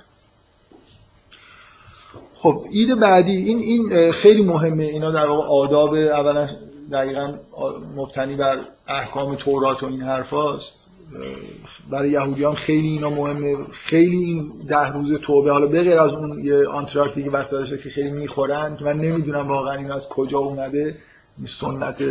من فکر کنم خب توی احکام دینی ما اصولا زیاد خوردن تحت هر شرایطی کار زشت و مکروهی اصراف کردن. ولی حالا مورد بدتر از این هم وجود داره در مورد آداب یهودی ها و اینجا یه نکته خاصی هست که برای یه جور فرمان به یه حالت اصراف در خوردن توش هست. یعنی بهشون میگن که زیاد بخورید. زیادتر از حد معمول بخورید. خب اید سایبان ها این اید بعدی که حالا به اهمیت از دینی به اهمیت اید قبلی نیست ولی اید جالبیه. یه سری بذارید حالا قبل از اینکه من ادامه بدم حالا همینجور که جلو بریم یه سری اعیاد یهودیا دارن که اعیاد خیلی شادی. خیلی شما اون جنبه های دینی رو هم توش نمی‌بینید و ما مسلمان ها تقریبا نداریم دیگه. همچین ما ایدای شادمون ایدای ملیمونه مثلا ایرانیا و توی ایدای مذهبیمون بیشتر این حالت عبادت هست. نه حالته. حالا شما این مراسم نمی‌دونم شهادت و تولد و اینا رو بذارید کنار. مسلمونا اون چیزهای اصلیشون اون به اصطلاح روزهای اصلی عید مبعث و نمی‌دونم عید مثلا فرض کنید قربان و عید فطر. درست روزهای شادی هستن ولی روزهای شاد از نظر معنوی هستن. این شکلی نیست که مثلا خیلی حالا یه حتی مسلمان ها عید فطر واقعا شادی به یه معنای خیلی عرفیش می‌کنن. ولی فکر می‌کنم که احکام دینی در جهت عبادی کردن روزهای ایده همونطوری که تو اکثر اعیاد دینی یهودیان هست. حالا کم کم خود این ایدای شاد رو هم بهش می‌رسیم. که بعضی خب توش ممکنه سنت های عجیب و غریبی هم به وجود اومده باشه. اید سایبان ها پنج روز پس از یوم کیپور. جشن سایبان ها یا سکوت آغاز می شود سوکا چیزی شبیه سایبان است و سقف اون از شاخه است. در فضای باز برپا می گردد یهودیان سنتی هفت روز بعد رو در این سوکا سر می کنند جشن سایبان ها به طور سنتی اینجوریه که باید سوکایی درست بکنن و برن هفت روز اونجا اقامت بکنن در روزگار باستان اید سکوت سکوت نیست. سکوت یه واژه عبریه به معنای سایبان. سایبان ها جمع همون سوکاست در روزگار باستان اید سکوت یکی از سه زیارت اورشلیم بود. فرمان دینی این بود که باید همه بیان مثل حج به زیارت خانه خدا و علت در واقع اقامت در سایبان هم اینه که دور از خونه هستن مثلا یه جوری در حال زیارت هستن. بعد از اینکه اورشلیم خراب شده هم یهودی های سنتی این رو به یاد به هر حال همون عید سایبان رو اینجوری در واقع ادامه میدن که در سایبان اقامت بکنن. دو عید دیگر دو تا عید زیارت دیگه عبارتند از پسح و پنجاه. این حالا اون پسح و پنجاه رو بعدا در موردش صحبت می‌کنیم. این جشن با برداشت های فصلی محصولات مرتبط بوده. همانند دیگر جشن زیارتی سکوت در کتاب مقدس با رویداد خروج از مصر پیوند خورد. حالا این مخصوصا چون این سوالو کردید من این تیکر دارم می‌خونم. علامت نظر بودم. این عین متن تورات. تو باید هفت روز را در سایبان ها بمانی. تا نسل های آینده تو بدانند که من فرزندان اسرائیل را آنگاه که آنان را از سرزمین مصر بیرون آوردن در سایبان ها جای دادم بنابراین توی تورات عید سایبان ها در واقع یادآوری خروج از مصر مثل خیلی ایام مثل عید پسح و الاخر. به حال این اینکه آیا ریشه های توراتی و متنی داره خب مثلا اینجا به وضوح یه قطعه از تورات هست که یه همچین نکته ای رو تو شما می‌بینید.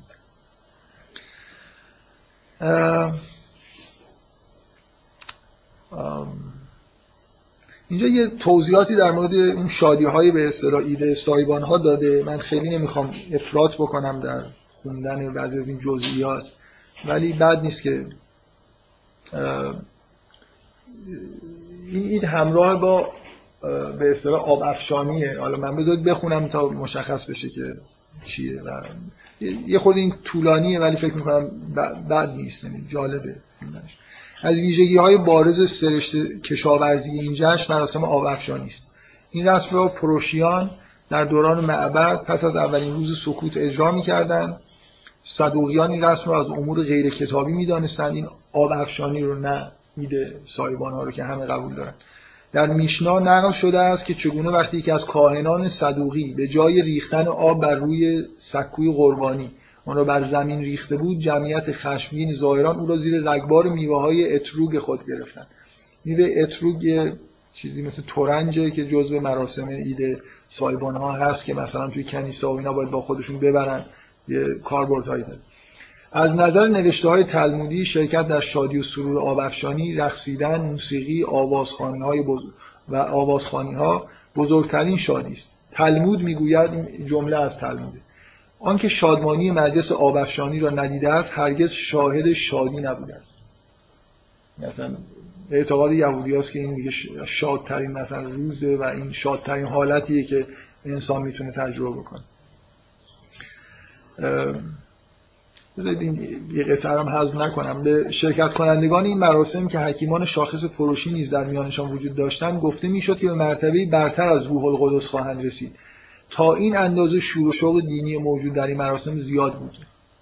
یهودیان راستکیش امروزه نیز این جشن سرور آبخشانی را برپا می‌کنند و خواندن و رقصیدن آنها تا نیمه های شب ادامه مییابد. بدین ترتیب تلاش دارند تا, تا به همان شادی و لذتی که در مراسم باستانی بوده است دست یابند.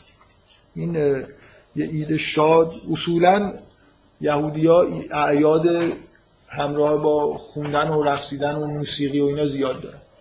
موسیقی یهودی هم به همین دلیل موسیقی خیلی زنده ایه که همچنان هم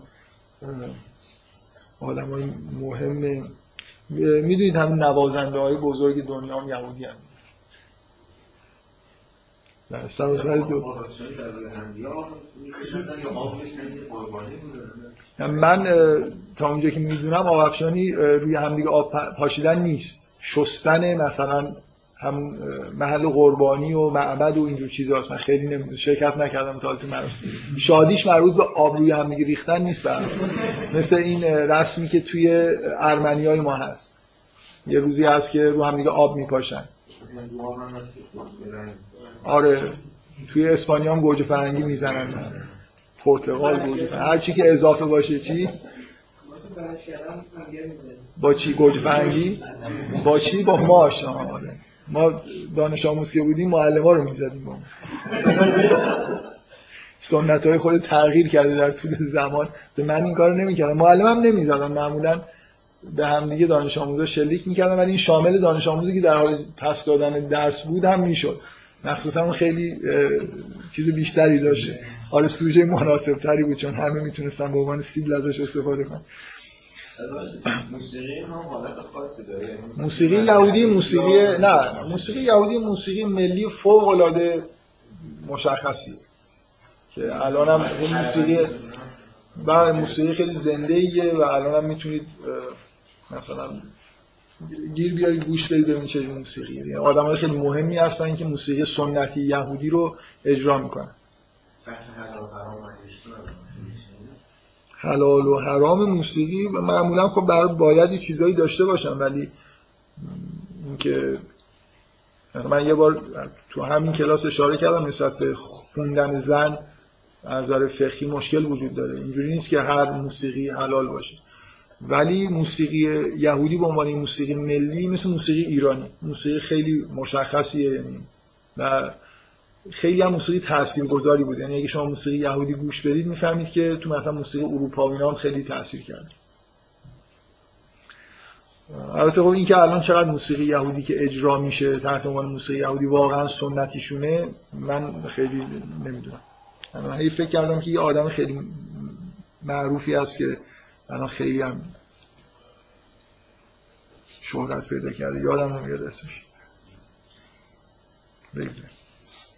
در واقع هم کسی که موسیقی سنتی یهودی اجرا می‌کنه. خب شمینی اسرت؟ نقطه اوج این خوشی است. این امر از خوشی و سروری که لحظه تکمیل دوره سالانه توراخانی یکی از ویژگی های این جشنه که تورات رو که در طول سال یه بار مرور می‌کنن یه جوری تنظیم می‌کنن که این روز تموم بشه.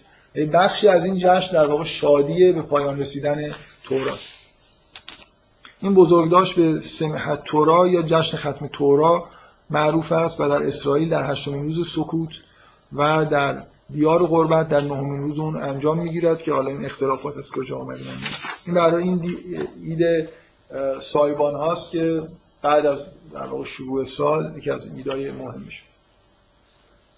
خب هنوکا. دو ماه پس از پایان ایده سکوت در روز 25 ماه ابری کیسلو جشن هشت روزه هنوکا آغاز میگرده هنوکا جشن یهودی است که در آن شم روشن می‌کنن من نمی‌خوام خیلی وارد جایی که خیلی به نظرم مهم نیست. اینا باز به نظر می‌رسه که این یه مقدار زیادی جنبه به تاریخی و اینا داره ولی جز به اصطلاح آینای متداول یهودی شده اگه نقطه خاصی نباشه علامت نزدم این قسمت های خاصی رو براتون فقط می‌خونم که به نظرم جالب نیست. هنوکا ایده به معنای واقعی اون نیست زیرا نه معنی از کارهای دنیایی و غیر مقدس در کار است و نه قیدوش یا تقدیسی که اید را با آن آغاز کنند در واقع اگرچه به مرور زمان آداب غذایی مختلفی مانند خوردن شیرینی ها و کلوچه های پنیری که الان بهش اشاره کردن به وجود آمدن اما باید دانست که توصیه‌ای برای خوردن خوراک‌های خاص در این جشن وجود ندارد. در ایام عید به بچه ها پول هدیه می‌دهند و اونها رو تشویق به بازی کردن با گردونه های خاصی که به یودایی دریدل و به ابری سدیوون گفته میشه می‌کنن اینا یه گردونه هایی که روش با می نویسن رسمه که بچه ها مثلا با این گردونه ها بازی کنن. بزرگترها نیز گرچه مقامات حلاخایی چندان نمیپسندن عادت کردن که به ورق بازی بپردازن این هم جزوه. اینا واضحه دیگه هم فضا براتون مشخصه دیگه. این مثل همون زور با میا خوردن. یعنی هیچ کس نمیگه که برید ورق بازی بکنید. ولی ممکنه شما ببینید 90 درصد مثلا یهودی‌ها در این روزا عادتشون اینه که این کارو بکنن. وقتی که این روز میاد مهمونی بدن هم رو دعوت کنن بشینن تو مراسم باشه بچه‌ها رو برن بگن بازی بکنید و مثلا خودشون هم بشینن در بازی کنن. بله. فاصله میان هنوکا و پوریم. تقریبا یک هفته بعد از هنوکا روزه روزانه گرفت من خیلی چیزا رو نمی‌خونم و اینه تیکای خیلی خاصیه که مثلا یه جور حالا شاید از این جهاتی جالبه انتخاب کردم. اگه خواستید در من دوست دارم اگه علاقه من شدید کتاب کلا بخونید. کتاب خیلی خوبی. یه هفته بعد از هنوکا روزه روزانه گرفته می شود که اسارا بتوت یا دهم توت نام دارد. این روزه به یاد روزی که در آن یه شخصی محاصره اورشلیم را آغاز کرد گرفته میشه. از اونجا که توت دهمین ماه از ماه نیسان است یعنی معادل بهمن ماست از خروج از مصر که خروج مصر که خروج از مصر در اون صورت گرفته تلمود چنین استنباط کرده که این همون تعبیر روز روزه ماه دهم است که در کتاب زخریای نبی آمده است. این باز مسئله این توی تورات یه حکمی در مورد روزه ماه دهم اومده اینکه یعنی چه روزه ماه دهم؟ خب توی فقه یهودی استنباطشون اینه که منظور روزه گرفتن در این ماه. و این سنت شده این کار انجام میدن به استناد در حالی که اونجا فقط یه عبارت مبهمی به اسم روزه ماه دهم هست. حالا در سنت به اینجوری تعیین شده که این روزا رو سنت میگن. این غیر از اون زکریایی که شما می‌شناسید.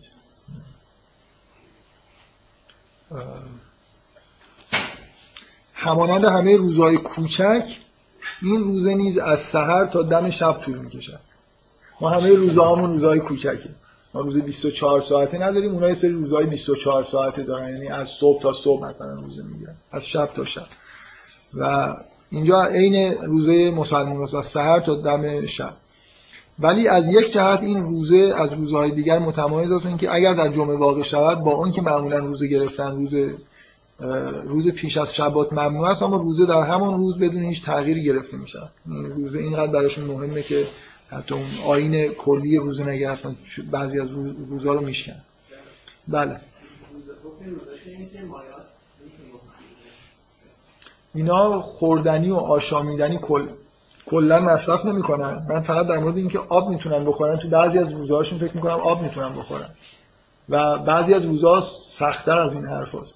یعنی یه چیزهای دیگه هم ممنوعیتش رو رعایت می‌کنن روز ما وقتی میگیم روزه خیلی برامون روشنه که چه کارهایی باید بکنیم چه کارهایی نباید بکنیم. ولی اینا روزهای ایام مختلفشون احکام خاص خودشو داره. بعضیا سخت‌تره بعضیا آسون‌تره. مثلا این روزه آسونی. روزه کوتاه مدت‌تره نسبت به روزهای دیگه. بعضی مثلا ما من قبلا هم اینو گفتم. یه روزه ای هست روزه عید پسح که فقط نخستاده باید بگیره. و کلا آدم دیگه ای لازم نیست که روزه بگیره. ما کلا اینجور پیچیدگی های احکام نداریم. یعنی یه روزه است هر کسی مثلا بهش تکلیف میشه دیگه معلومه همیشه همین ماه سال براش واجب روزه هم یه حکم ساده و مشخصی داره. مثلا فقه ما نسبت به فقه یهودی تقریبا هیچ احکامی توش نیست. یعنی جزئیات احکامی که حالا این واقعا کلیات خیلی مثلا خطوط کلی رو داره اشاره می‌کنه باز یه خود پیچیده تر به نظر می‌رسه ولی کلا فقهشون خیلی پیچیده است. ماه ادار مطابق با بهمن اسفند یه جوری بین بهمن و اسفند میفته که چهاردهم آن جشن پوریم قرار می‌گیرد پرشور پرشور پرشور شادی ترین ماه سال یهودی است. آنچنان که تلمود می‌گوید وقتی که ادار فرا می‌رسد باید بسیار شادمانی کرد. من این قسمت رو که یه خود عجیبه براتون می‌خونم. بله. اینا روزه های چند منظورتون چیه؟ یک ماه کامل روزه بگیرن؟ نه. اینا ولی دوره های روزه دارن یه هفته دهه ولی یه بار نیست. ما فقط یه بار مثلا یه, یه ماه روزه می‌گیریم دیگه روزه واجب نداره بله. آره دیگه. حالا اوناش که جز احکام به این معنا حساب نمیشه. آره. تقریبا همه این چیزایی که ما داریم مشابهش وجود داره. فدیه دادن مثلا یه جوری کفاره دادن این چیزا داره مثلا اونا یه عالم رسوم قربانی تعطیل شده دارن که خیلی پیچیده است. که در اورشلیم انجام می شده و الان عملا واجب نیست انجام نمیشه. ولی مثلا ما کلا قربانی واجب یه بار در طول عمرش نفر اگر مستطی بشه بره حج اونجا واجبه که قربانی انجام روز پیش از پورین روزه‌ای می‌گیرن معروف به تعنیت استر یعنی روزه استر که این مربوط به ماجرای استر که توی کتاب مقدس اومده. من نمی‌خوام دیگه حالا این که به یادبود روزه ای انجام می‌گیرد که پیش از زمان ملاقات استر با پادشاه از سوی خود استر و دیگر یهودیان به مدت سه روز به جا آورده شده بود. استر با خشایارشا تو دوران تبعید ملاقات کرده این ماجرای استر یه کتابی توی کتاب مقدسه کتاب استر که حالا این ادعا اینه که این روزه به مناسبت یادآوری اون روز خاص در واقع گرفته میشه. این روزه خاص در تلمود ذکر نشده و پیش از این چیزی در دست نیست. بذارید من این تیکش امور امور عمده این روز عبارت از خواندن مگیلا اصطلاحی که از نام تورا... تومار دستنوشته کتاب استر گرفته شده است. یک بار در شامگاه یک بار در طول روز اضافه کردن دعای خاص, دعایی خاص پوریم در نماز. اینا یه سری کار رو به اصطلاح ادعیه‌ایه که توی این روز خاص انجام میدن. خیرات کردن به محتاجان و فرستادن هدایای خوراکی برای یکی از دوستان یا همسایگان. غذای اید که باید اون رو در عصر صرف کرد. حالا این قسمت عجیبش. به یهودیان توصیه شده است که آنقدر مشروبات الکلی مصرف کنند که دیگر برایشان تمایزی میان درود بر مردخای و مرگ بر هامان اینا دو شخصیت داستان به اصطلاح پوریم هستن باقی نمانند. اینقدر نصب بشن که دیگه فرق بین این دوتا شعار رو نفهمن. خب این دوتا دیگه اوج چیز دیگه نفر خیلی به اصطلاح پاتیل شده باشه که درود بر مردخای رو مردخای آدم خوب است هامان آدم بد است. اونجا دروده اینجا مرگه بنابراین خیلی با هم میگه این دوتا شعار فرق داره.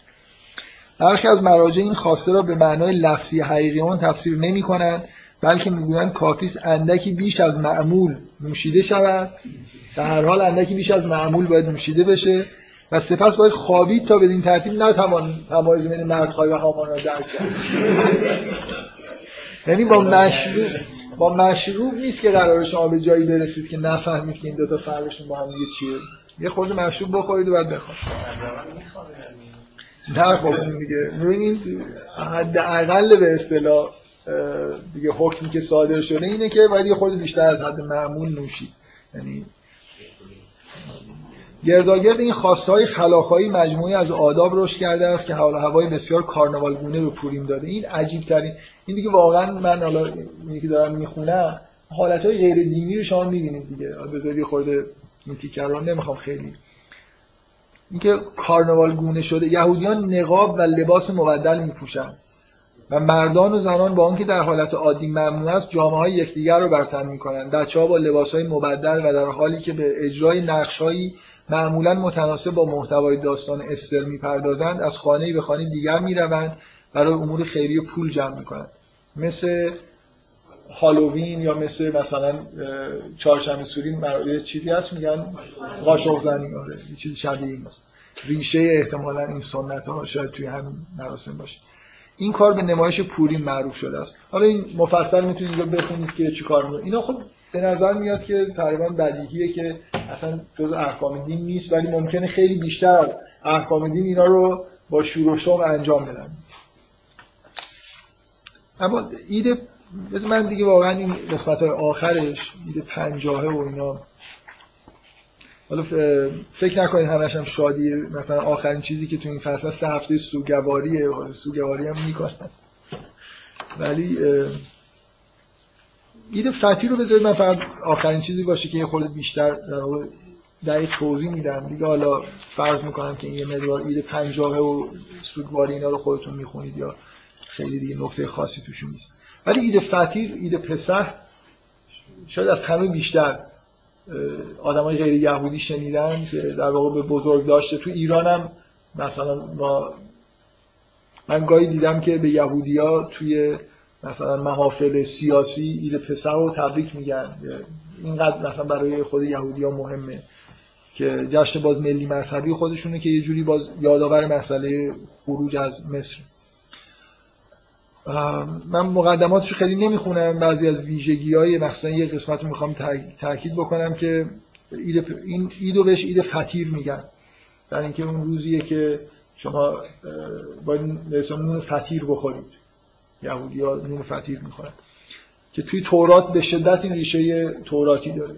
شما قطعه های مربوط خروج از مصر رو که بخونید می‌بینید چقدر دستورهای واضحی در مورد نحوه عمل آوردن نون و همه اینا توی در واقع تورات هست. شاید مستندترین مراسم عید مذهبی در واقع یهودی هست که جزئیاتش هم توی تورات هست. روز پیش از پسح که شروع آن از پانزدهم نیسان است روزی است که باید فرزندان نخستزاده نخستزاده مذکر روزه بگیرند. اگر نخستزادگان ذکور هنوز کوچکند و نمی‌توانند روزه بگیرند پدرانشان برای آنها تا رسیدن آنان به دوره بلو روزه خواهند گرفت. این مراسم دینیه. اینکه آیا نخستزاده دختر باید روزه بگیره یا نه این جزء اختلاف نظرهای فقهیه توی یهودیت.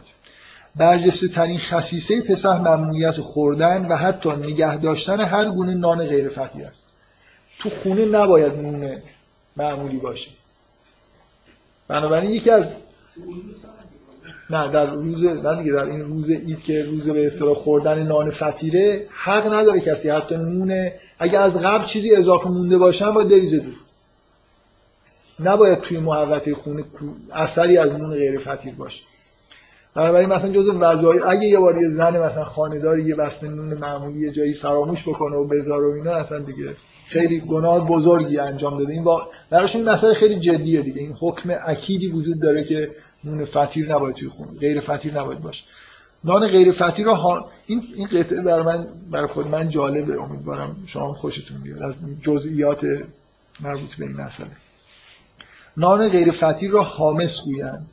این عنوان نه تنها نانهایی را که از خمیر ورآمده پخته شده باشند بلکه هر گونه فراورده ساخته شده از آرد و آب را که تحت شرایط بسیار منضبطی درست نشده باشد در بر می‌گیرد. یعنی نون فطیر این نیست که فقط نمی‌دونم توش مخمر و اینا اضافه نکنن و ور نیاد. نان فطیر نانیه که یه جور خاصی باید پخته بشه. بذار یه خود دستورش هم اینجا نوشته منطقه خوب دستورهای مفصلتر رو می‌تونید در کتابهای آشپزی آشپزی یهودی پیدا کنید. بفرمایید.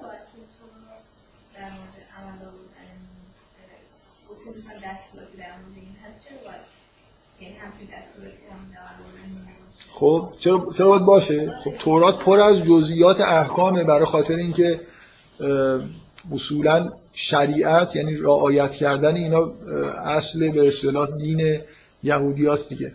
شما سوالتون خیلی کلی تر از اینه که چرا تو تورات باید باشه. چرا اد... چرا ادیان الهی شامل یه سری مناسک و آیین‌هایی هستن که به شیوه های خیلی دقیقی باید انجام بشن؟ سوال اینه دیگه. فقط تورات که نیست.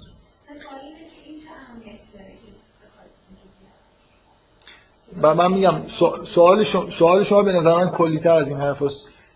چرا جزئیات شریعت مهمه یعنی مثلا وقتی که نماز می‌خواید بخونید باید به این شکل خاص نماز بخونید.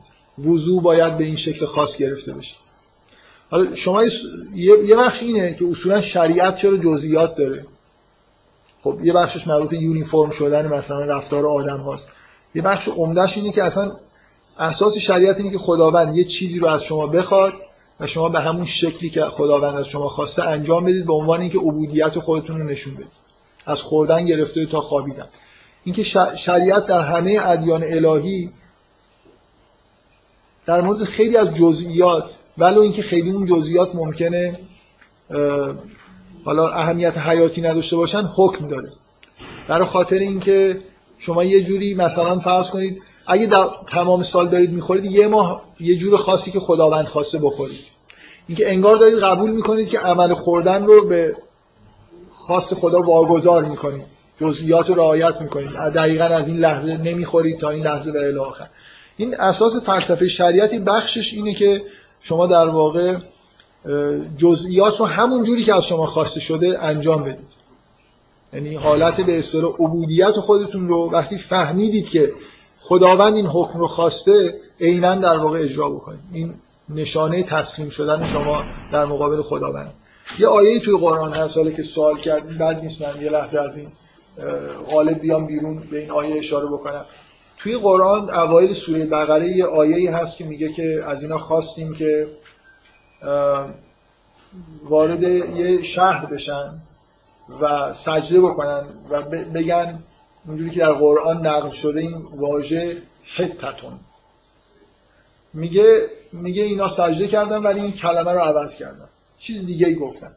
احتمالا نکته همین بود دیگه. چه فرقی می‌کنه؟ بگن حتتون یا بگن مثلا کیتتون. و این تو قرآن خیلی آیه ترسناکی بعدش هست که به دلیل این تغییری که اینا دادن مثلا خداوند اینا رو به عذاب مبتلا کرد. یعنی مستوجب عذاب شدن. حالا اینکه چه بلایی سرشون اومد. اینکه اگه. اگه من می‌دونم که خداوند از من خواسته که یه عملی رو به این شکل در این زمان انجام بدم خب باید به همون شکل در همون زمان انجام بدم. این اساس شریعتی بخشش در واقع به غیر از اون فوایدی که داره یعنی همه جای منطقی داره اینه که سری در واقع جزئیات گفته میشه که باید عینا اجرا بشه و این خب به نظر میاد خیلی خوب اساس اساس شریعت همین پذیرفتن در واقع عبودیت خداوند. این که هم اینه که اسم الان مسمای سوره بقره که میگن چرا بقره هست خاطر اینکه خدا گفته مثلا اول برید اینو بقره رو کشید. من گفتم خب جزئی تر بگید چه بقره رو آره، برای خاطر اینکه برای خاطر اینکه نمی‌خواستن میل نداشتن انجام بدن هی مثلا فرض کن سوال می‌کردن و هی در واقع حکم سختتر می‌شد. ولی حکم در اصلش حکم ساده ای بود. قرار بود یه گاوی رو بکشن. هرچی بیشتر اینا مقاومت کردن هی اون احکام در واقع جزئیات بیشتری پیدا کرد. برای یه نکته اینه که چرا شریعت جزئیات داره یک نکته اینه که چرا توی یک کتابی مثل تورات باید این جزئیات بیاد؟ ممکنه سوال این باشه. چرا مثلا این واگذار نمیشه به کتابای فرعی‌تر و اینا؟ خب اینم خیلی نکته فکر می‌کنم اساسی نیست دیگه. خب این بخشی از جزئیات تو کتابای فرعیه بخشی از جزئیات هم توی خود تورات نقل شده. تو قرآن هم معمولا می‌بینید که احکام با جزئیات نمیاد.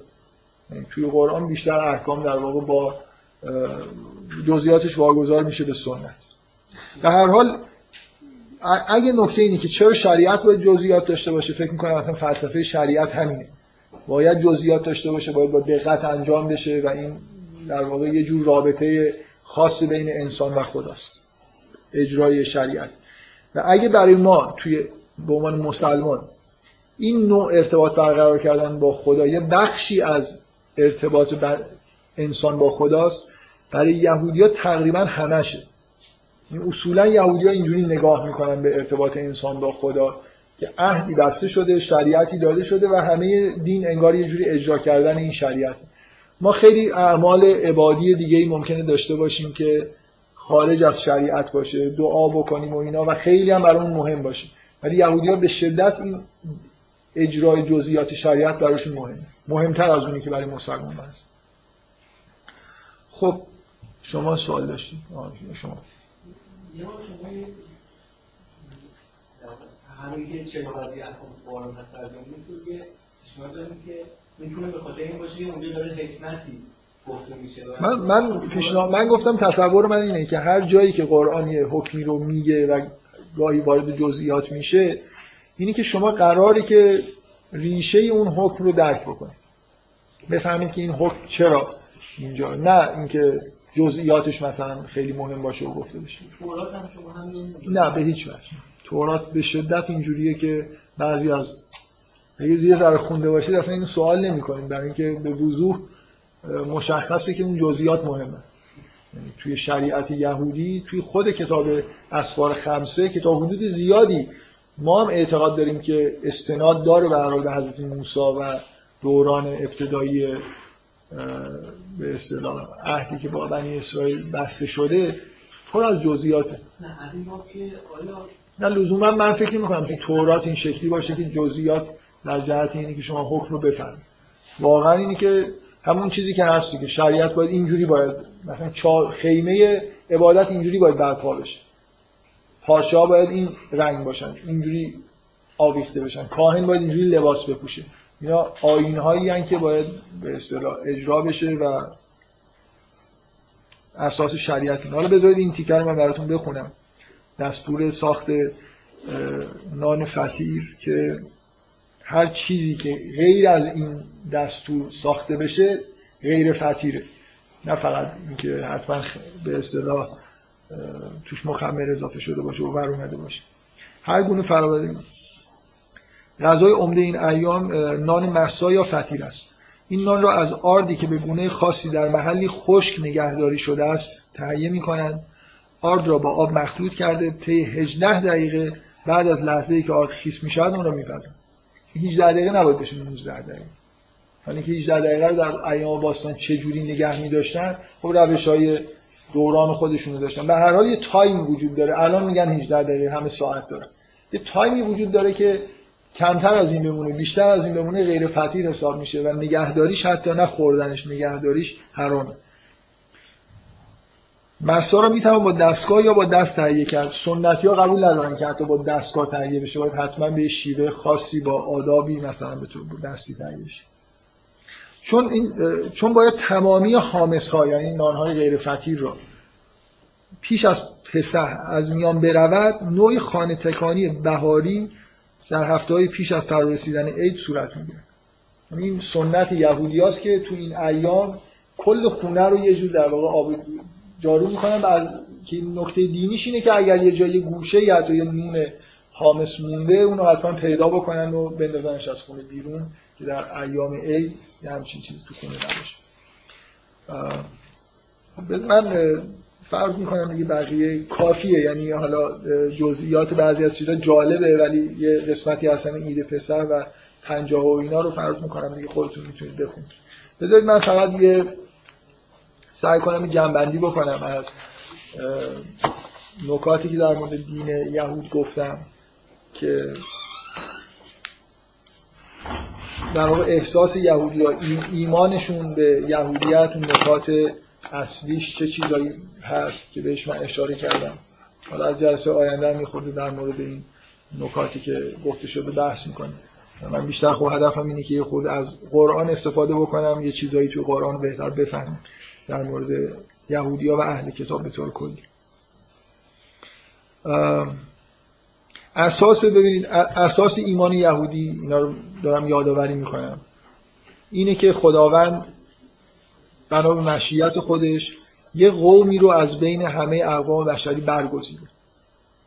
ایمان به برگزیده بودن اساس ایمان یهودی اینکه قومی از آل ابراهیم آل اسحاق فرزندان یعقوب افرادی برگزیده خداوند بودن بین خداوند و ابراهیم عهدی صورت گرفته.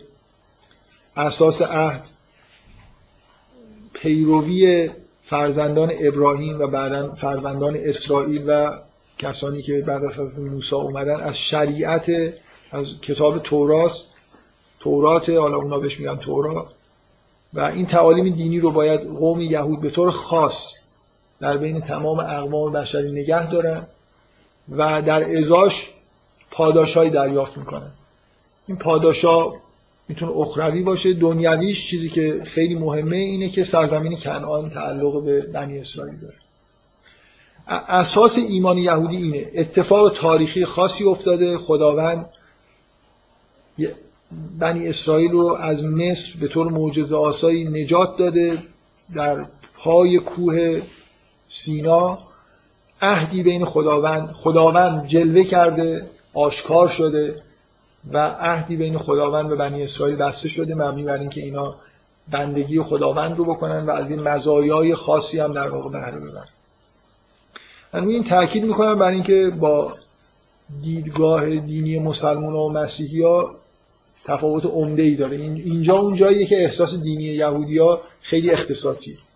این در واقع ایمان به برگزیده بودن قوم برگزیده بودن و اینکه شریعت برای اینها نازل شده و حالا در توجیه اینکه حکمتش چیه حالا ممکنه نظرهای مختلفی وجود داشته باشه ولی اساسا یهودی ها خودشون رو به شکل یه قومی که منجی بشریت هستن نگاه می‌کنن. و در واقع خداوند خواسته ازشون که این احکام رعایت بشن تا منجر بشه به دورانی که به اصطلاح دوران ظهور مسیح موعوده که دنیا نجات پیدا می‌کنه با ظهور مسیح بنابراین یهودی ها خودشون رو قوم برگزیده و این ماجرای در واقع نزول تورات و اهدای شریعت به قوم بنی اسرائیل رو یه دوره می‌دونن به طور موقت تا ظهور مسیح ها که هنوز ظهور نکرده طبعا از دیدگاه یهودی ها. این اساس در واقع ایمان یهودیه. من خیلی روی این تاکید کردم بازم تاکید می‌کنم که همه ایمان یهودی به اینه که خداوند نوع ارتباط خاصی با قوم بنی اسرائیل برقرار کرد. خداوند ممکنه در طول تاریخ همه مؤمنین به خدا اعتقاد داشته باشن که بر افراد خاصی خودش رو آشکار کرده. ولی هیچ قومی این ادعا رو نکرده و نمی‌کنه. و مسلمان ها و مسیحیان این ادعا رو تایید می‌کنن که خداوند تو به نوع خاصی بر جماعت بنی اسرائیل ظاهر شد.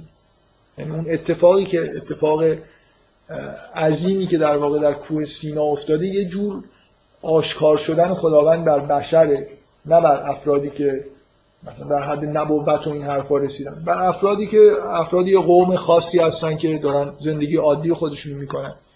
این حالت به اصطلاح انکشاف الهی که در اون لحظه از زمان خروج مصر شروع شده. خروج از مصر شروع شده. معجزات عظیمی رو در مصر دیدن شکافته شدن رود نیل رو دیدن و بعد یه جور مواجهه با خداوند رو در کوه سینا تجربه کردن و بعد در تمام طول تاریخشون تا رسیدن به عرض موعود و بعد اون دوران چهل ساله سرگردانشون در بیابان به طور مداوم اینا معجزاتی رو دیدن و یه جور ارتباط خاصی با خداوند برقرار کردن و به یه ایمان به اصطلاح ایمانی که ناشی از مشاهده هست رسیدن. مسلمونا ایمانشون ناشی از مشاهده خداوند به اون شکلی که برای بنی اسرائیل اتفاق افتاده نیست. دیدگاه یهودی ببینید من هم در مورد مسیحیت تاکید داشتم هم در مورد یهودیت میل دارم رو این تاکید بکنم. که وقتی ما حرف از دین می‌زنیم واقعا مسلمان یه چیزی به نظرشون میاد وقتی شما میگید دین. از ادیان صحبت می‌کنید مسیحی ها چیز دیگه ای به نظرشون میاد و یهودی یه چیز دیگه. یهودی ها اساس دین به نظرشون همینه که بین خداوند و یه آدمی یا آدمهایی یه عهدی بسته شده باشه. یه ارتباط خاصی برقرار شده باشه چیز خاصی خداوند ازشون خواسته باشه. و ما به عنوان مسلمان خب احساس این که عهد خاصی با خداوند این شکل داریم نداریم. هرچند ممکنه شما قرآن رو به صورت یا احکام شریعت رو به صورت یه نگاه بکنید بهش. ولی اون ویژگی خاصی که در واقع نگاه یهودیا نسبت به دین وجود داره توی مسلمان و مسیحا به این شکل نیست. تأکیدی که روی مفهوم عهد با خداوند داره. این احساس کلی یهودیان نسبت به دینشون.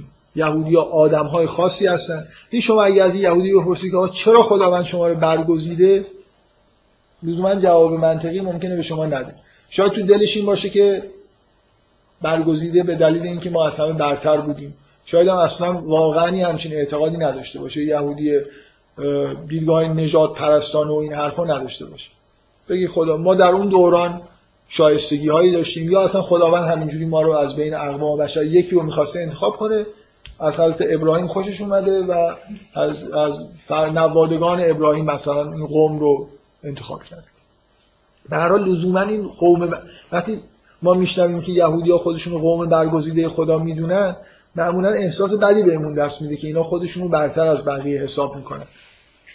یهودی ها معتقدن یه واقعیت تاریخی که اتفاق افتاده و حالا چرا چند و چونش چراش اصلا اینجوری نیست که لزوما معنی این برگزیده بودن این باشه که یعنی یهودی ها خودشون رو برتر می‌دونن.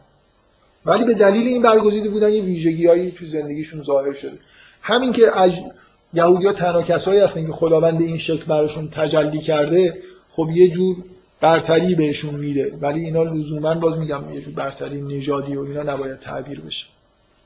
اگه سوالتون خیلی مهمه بپرسید. اگه نه بذارید من ادامه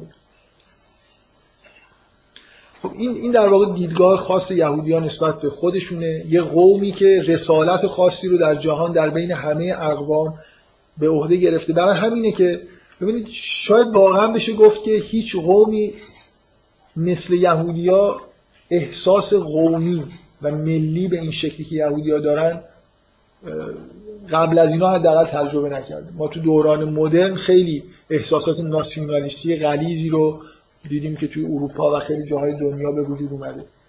که مثلا آدما برن تاریخ کشور خودشون رو نمی‌دونن در بیارن و احساس بکنن که به یه قوم خاصی به یه تاریخ خاصی وابسته هستن و این حرفا مثلا ایتالیایی ها خودشون رو به روم باستان یه جوری نسبت بدن و افتخار بکنن به گذشته خودشون. ولی اصلا واقعا احساس عمیق یهودیا احساس قومیشون یه احساس خیلی خاصی.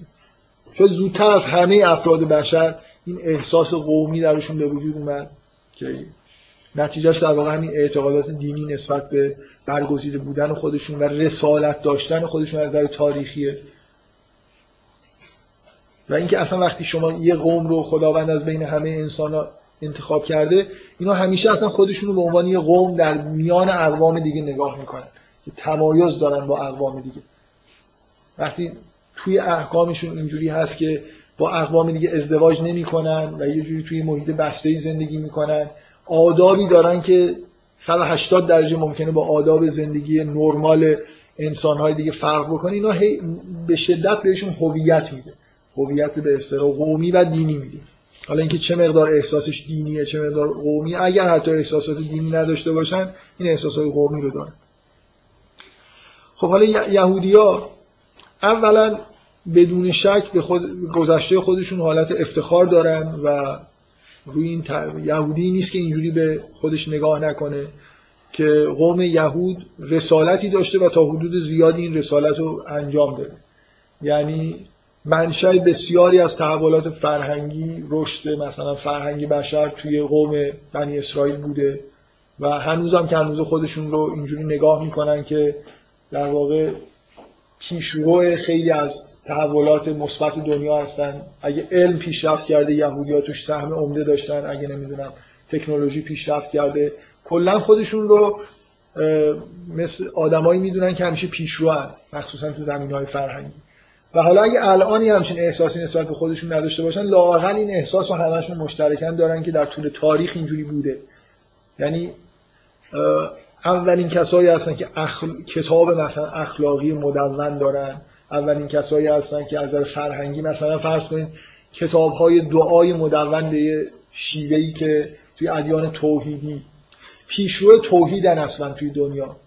یعنی اون شرک و خرافاتی که تو همه دنیا همه جا رو گرفته بود یهودی ها خودشون رو سعی می‌کردن که از اون نوع واقعیت این فرهنگ همه دنیا جور فرهنگ های مشتکانه بود اعتقاد به تعداد زیادی خدا و عوامل نمی‌دونم شیطانی و ارواح و اینجور چیزا که یهودی ها از این چیزا مبرا بودن و خودشون بنابراین به حق خودشون پیشرو فرهنگ توحیدی توی دنیا می‌دونن.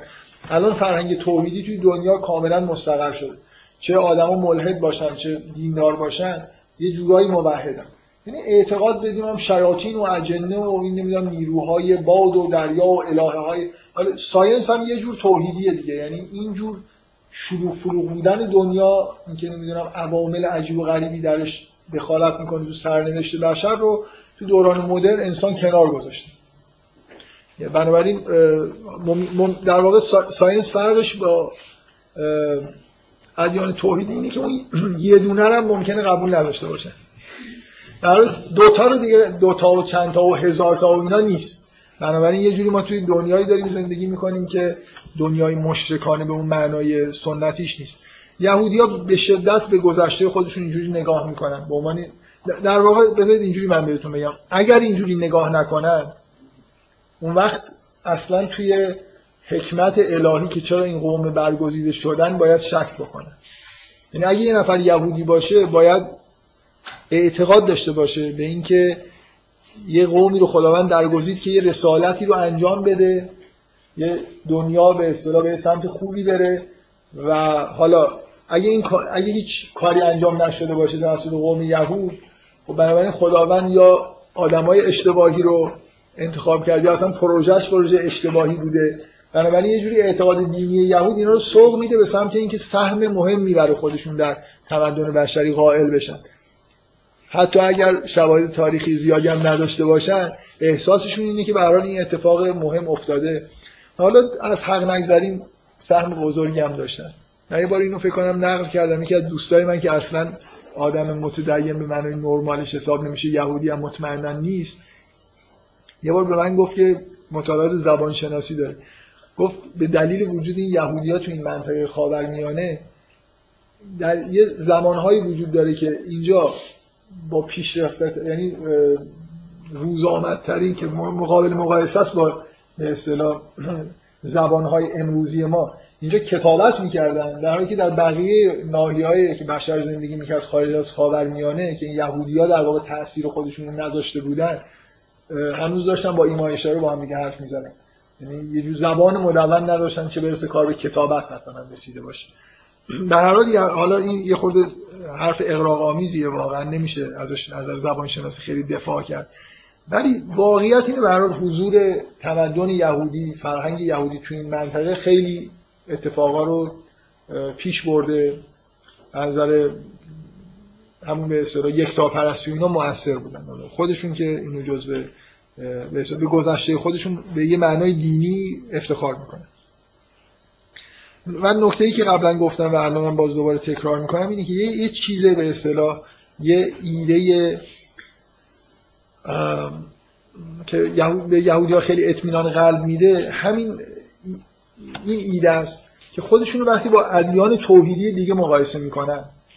همونطوری که ما مسلمان ها رقبای خودمونو مسیحی ها و یهودی ها می‌بینیم مسلمان خیلی احساس ندارن نسبت به مثلا فرض کنید اینکه برن هندو بشن بیشتر یه جوری مثل اینکه فضای ذهنیشون یهودی اگه شک داشته باشن که دینشون درسته یا غلطه با توجه به نوع اعتقادات یکتا پرستی که تو ادیان ابراهیمی هست ادیان ابراهیمی معمولا خودشون با همدیگه مقایسه می‌کنن. خیلی نسبت به خارج خودشون یعنی یهودی اگه به چیزی شک داشته باشن اینه که آیا اون مسیحی که ادعای مسیح بودن کرد مسیح بوده یا نه؟ باید یهودی ها مسیحی می‌شدن یا نمی‌شدن؟ آیا قرآن مثلا واقعا کتاب خدا هست یا نه؟ حال شکی توی اون اینکه یه ادیان ابراهیمی توسط خداوند در واقع در کره زمین به وجود اومده ندارن معمولا.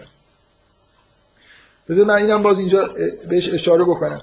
ببینید یهودی ها اولین دینی رو در واقع ارائه می‌کنن که مفهوم وحی توش هست مفهوم دخالت تاریخی خداوند توش هست. یعنی این فضایی که ما بهش میگیم دین که خیلی متمایز با مثلا دین به معنای شرقی آسیاییشه.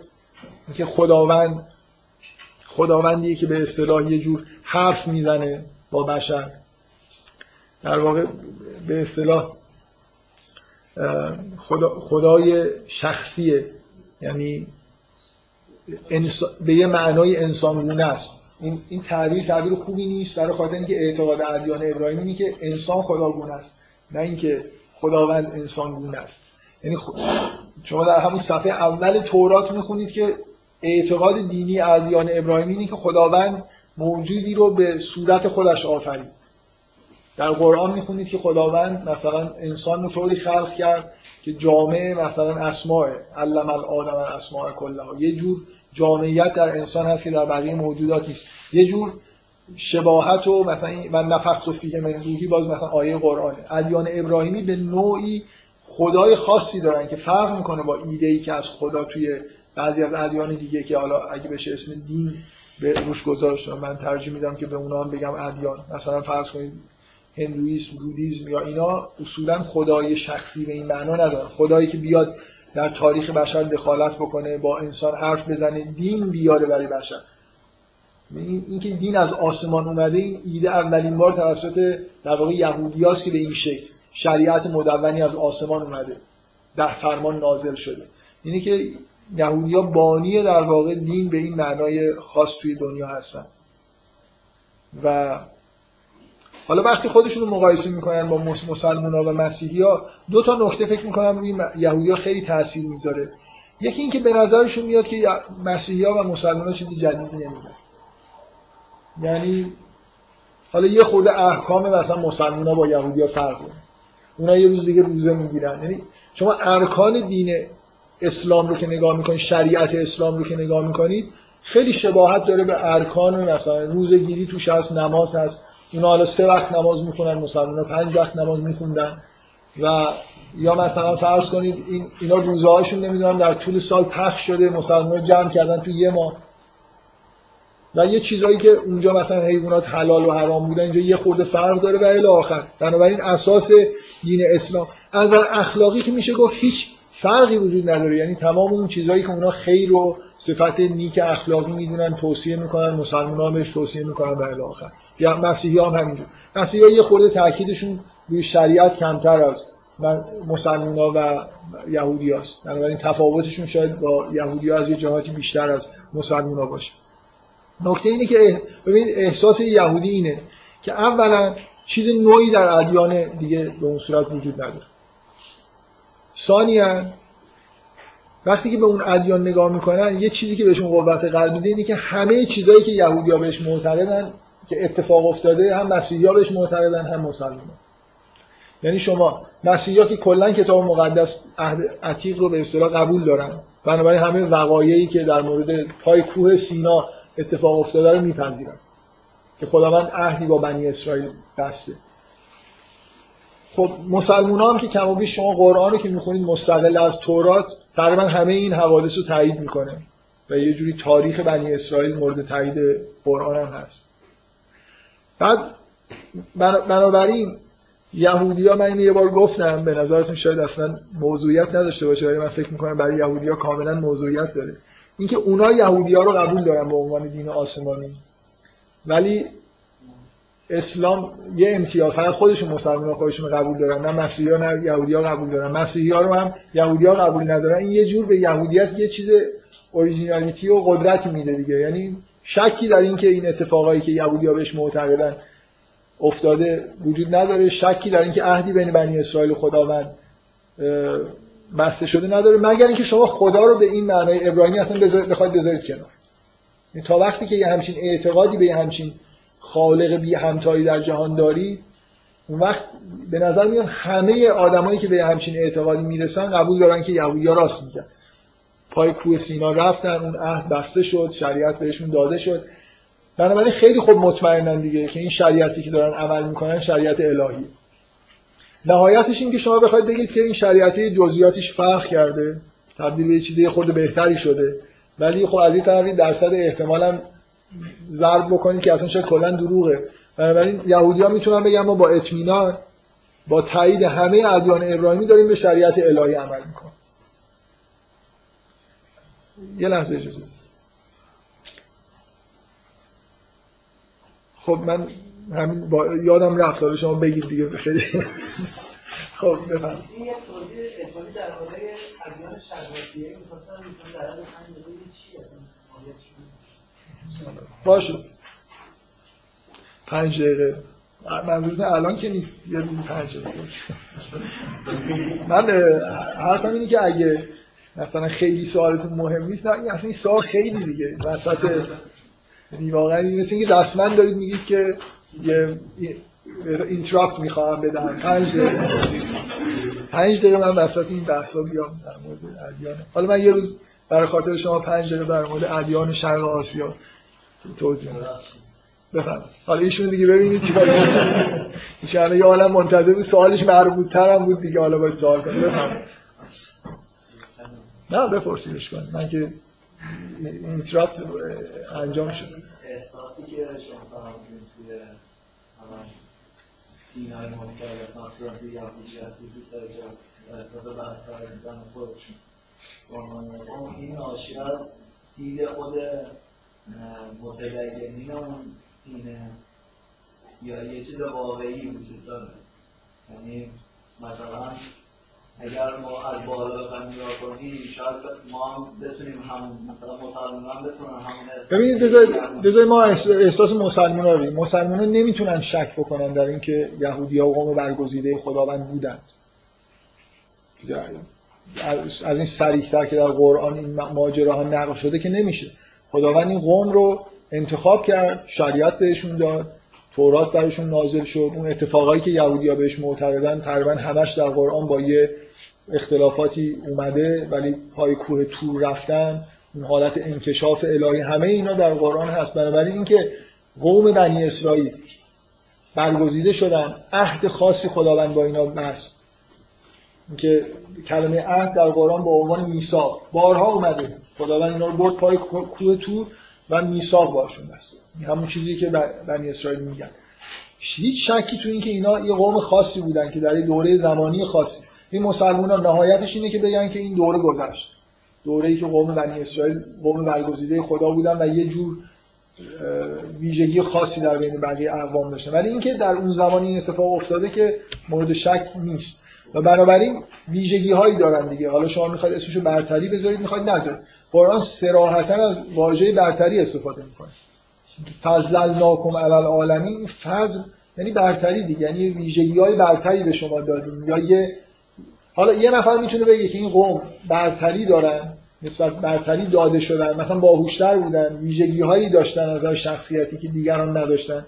یا این آیه رو اینجوری تعبیر بکنه که خود این عملی که خداوند با اینا میثاق رو بست اینا رو برتر از بقیه کرد. به هر حال واژه حتی برتری در قرآن در مورد بنی اسرائیل به همین سراحت اومده. فضلناکم علی العالم یعنی شما رو بر جهانیان برتری داد باشه مثلا مسلمان می‌تونم اینطوری بگم که اون موقع خود دلش خواستشی از کل آدمی که هستن یه قوم خاصی رو انتخاب کنه باهاشون عهد و پیمان دارن الان که مثلا این دین اومده خدا می‌خواد با همه آدم عهد و پیمان دارن. باشه باشه.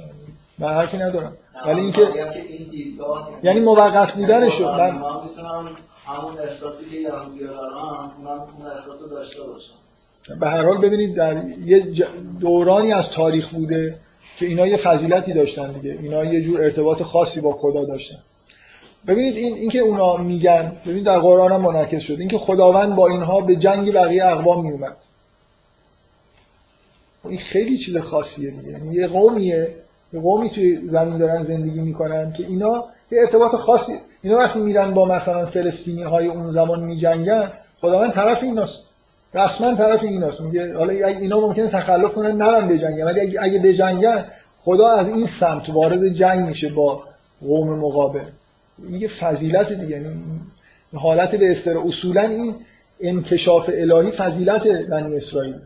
من یه بار توضیح دادم که اگه یه نفر یه خود دیدگاه یونگی داشته باشه باید اینو یه جوری بپذیره که یه همچین واقع عظیمی که در برای اجداد این آدما پیش اومده اصلا در نهاد این آدما همچنان جریان داره. یعنی بنی اسرائیل همچنان یه جور شکوه و عظمتی رو که دیدن درشون کشف شده رو شاید با خودشون دارن حمل می‌کنن. یهودی‌ها به هم چیزی معتقدن. مثلا اون وقایع همچنان انگار در این قوم اثر خودش رو رو شخصیتشون انگار در روان یه یهودی در اعماق روحش یه چیز الهی حک شده. به دلیل اینکه اجدادش تجربه عجیبی رو در واقع پشت سر گذاشتن. به هر حال این ویژگی های خاص و این برتری ها قابل انکار نیست فقط مسئله اینه. آیا خداوند با بقیه بشر میثاق بسته نبسته؟ دوران یهودیا برای خودشون یه دوران موقت قائل بودن تا ظهور مسیح. اگه بپذیرن که مسیح همون بود که ظهور کرد خب پس دورانشون به اون دوران خاصشون تموم شد. اون رسالت یهودی به عنوان قوم برگزیده که در بین بقیه اقوام مثلا قراره که یکتا پرستی رو به عنوان الگو ترویج بکنه نه اینکه دین رو صادر بکنه و تبلیغ بکنه. از بنی اسرائیل خواسته نشده بود که مبلغ دین باشن. خواسته شده بود که خودشون خوب باشن یکتا پرست باشن. این چیزیه که از بنی اسرائیل خواسته شد. در حال این ویژگی ها و برتری ها قابل انکار نیست. فقط مسئله اینه که زمانش گذشته یا نگذشته. و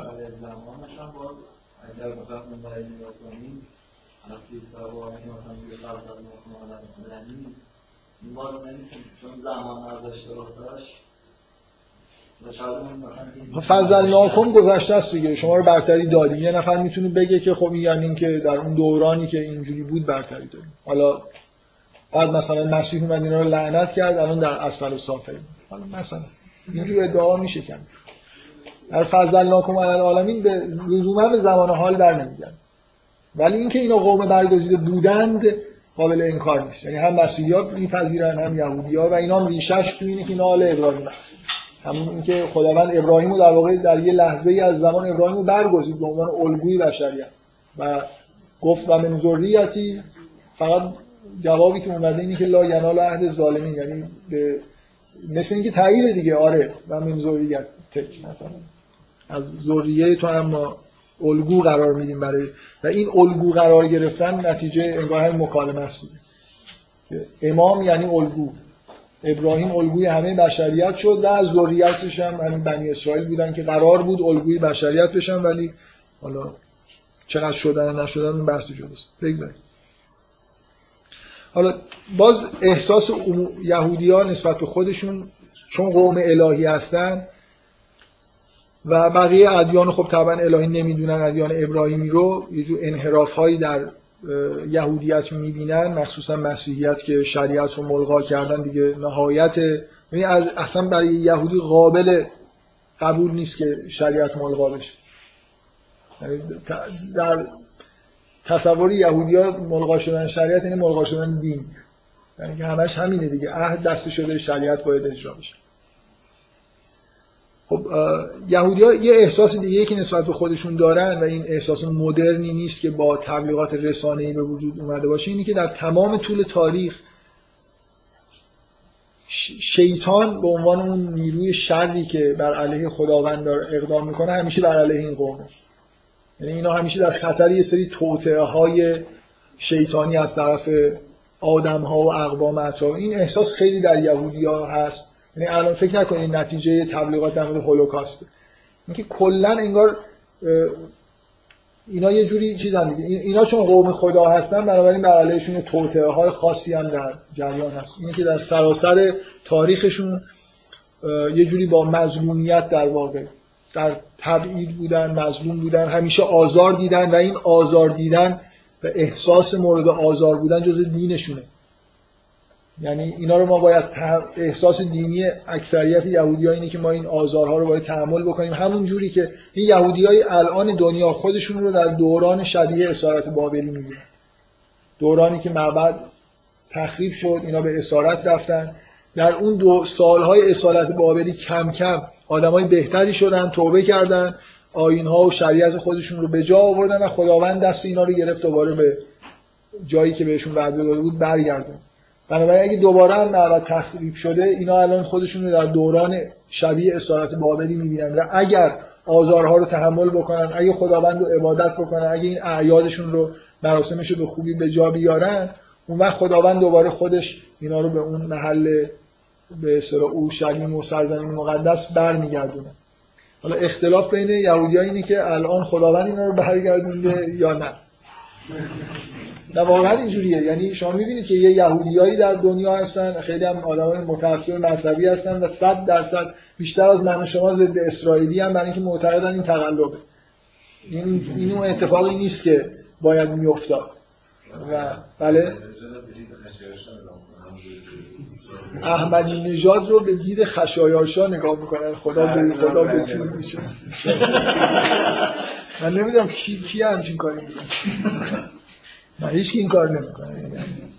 در هر حال در هر حال موضوع اینه که دفعه قبل ایرانیا یهودی ها رو برگردوندن.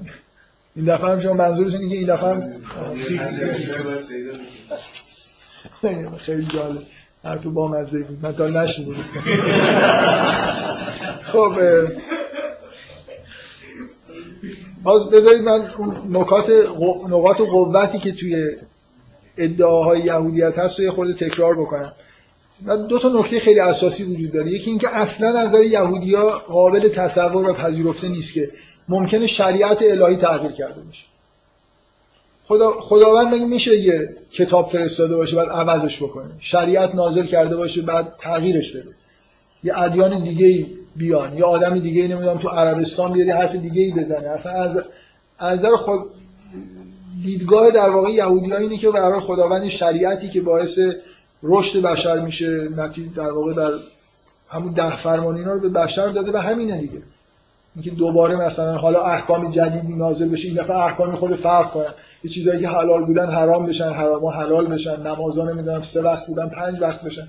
یه جورایی از نظر یهودی‌ها این مثل اینه که شما بگید خدا داره حرف خودش عوض می‌کنه. و شما یه خود اگه فلسفی مثلا به خدا نگاه بکنید به عنوان موجود ازلی و ابدی که هیچ تغییری درش نمی‌تونه در واجب الوجود که تغییری به وجود نمیاد چجوری ممکنه احکامش تغییر بکنه؟ یا مثلا فرض کنید نزول مجدد وحی نزول مجدد کتاب و اینا اینا کلا از نظر یهودیا قابل تصور نیست. از نظر یهودیا اصلا معنی نداره که شما بگید که کتاب تورات تحریف شده به همون دلیلی که برای مسلمان‌ها قابل پذیرش نیست که قرآن من یه جلسه در مورد این بحث کردم. چطور ممکنه خداوند سخن رو نازل بکنه و بعد اجازه بده که اصلا این یه چیز دیگه ای بشه؟ همونطوری که مسلمان ها احساسشون که مگه ممکنه خداوند قرآن رو نازل کرده باشه بعدا تغییر بکنه؟ چطور ممکنه خدا ما قبول داریم که تورات حرف خداست. چطور ممکنه تغییر کرده باشه؟ خدا از کلام خودش مثلا حمایت نکرده باشه. یهودی ها احساسشون اینه که خب تحریف در اگه تحریف در تورات اتفاق, اتفاق نیفتاده من اون جلسه شواهد قرآنی آوردم که قرآن تا حدود زیادی تورات معنای موجود رو قبول داره نه به عنوان چیزی که قبلا بوده و متن می‌کنه اهل کتابی که کتاب خودشون رو در آناء لیل می‌خونن و سجده می‌کنن منظورشون کدوم کتابه؟ این کتابی که دستشونه دیگه نه کتابی که کتاب موهومی که مثلا 2000 سال قبل وجود داشته. همون موقعی که این آیه نازل شده داره مثلا یهودی های شهر مدینه بعضیاشون دارن کتاب رو می‌خونن و عبادت می‌کنن. خب این اگه تحریف واقع نشده پس این مسیح مسیح نبود. برای اینکه با توصیف تورات از مسیح و اون وعده ای که داده شده که با ظهور مسیح ها چه اتفاقی در دنیا میفته حکومت الهی در دنیا به وجود میاد خداوند مثلا حاکم میشه پادشاهی خداست. اینکه مسیحا پادشاهی شبیه پادشاهی داوود رو تجدید می‌کنه و الی چون این ویژگی ها در مسیح نیست بنابراین یهودی ها نمی‌تونن بپذیرن که مسیح واقعا همون مسیح های موعود بوده. مگر اینکه شما بهشون بگید که کتابتون تحریف شده یا مثلا احکام و شریعت رو تغییر کرده خدا نظرش مثلا عوض شده و اینا از نظر یهودی ها قابل پذیرش نیست. نکته دومی که به یهودی ها یه جور اطمینان قلب میده اینه که به شریعت خودشون عمل می‌کنن و آثار معنویشون می‌بینن. ببینید شما وقتی که می‌بینید که مثلا همین شریعت عمل میشه و آدم ها به عرفان می‌رسن به شناخت خدا می‌رسن به بالاترین درجه ادراک از توحید می‌رسن خب نسبت به شریعت خودشون ایمان و اعتقاد پیدا می‌کنن. اینکه شما این همه آثار در واقع عمل و این شریعت رو اگه شما معتقد باشید که شریعت بعد از ظهور مسیح ملغا شده یا مثلا وقتی قرآن نازل شده اون شریعت دیگه شریعت الهی نیست خب این همه در این قرون وسطا عرفای یهودی. بزرگترین عرفای یهودی مربوط بعد از ظهور اسلام. یعنی در دورانی که به شریعت عمل می‌کردن که شما میگید شریعتش ملغا شده از سال مثلا اول هجری به بعد قرن هفتم میلادی به بعد دیگه این شریعت رو خدا نمیپذیره. و بعد خب می‌بینید که مثلا بزرگترین حکما و عرفا و که گل اینا میساختن همه تو قرون وسطا. به هر حال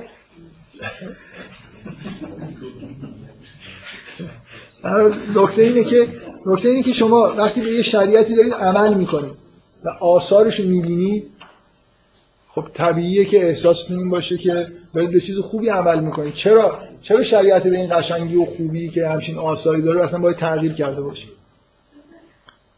بفهم بگید خب شما که اه، همین افغانی هم که گفتیم خیلی راجع به خروج و اینا خیلی مربوطه اه، مثلا نباید ادعا شده باشه که این مثلا همه است. نمیگم الان ما هنوز تو دوره ما همچنان تو دوره دوره هستیم که بنی اسرائیل قوم برگزیده خداست و منتظر ظهور مسیحا هست.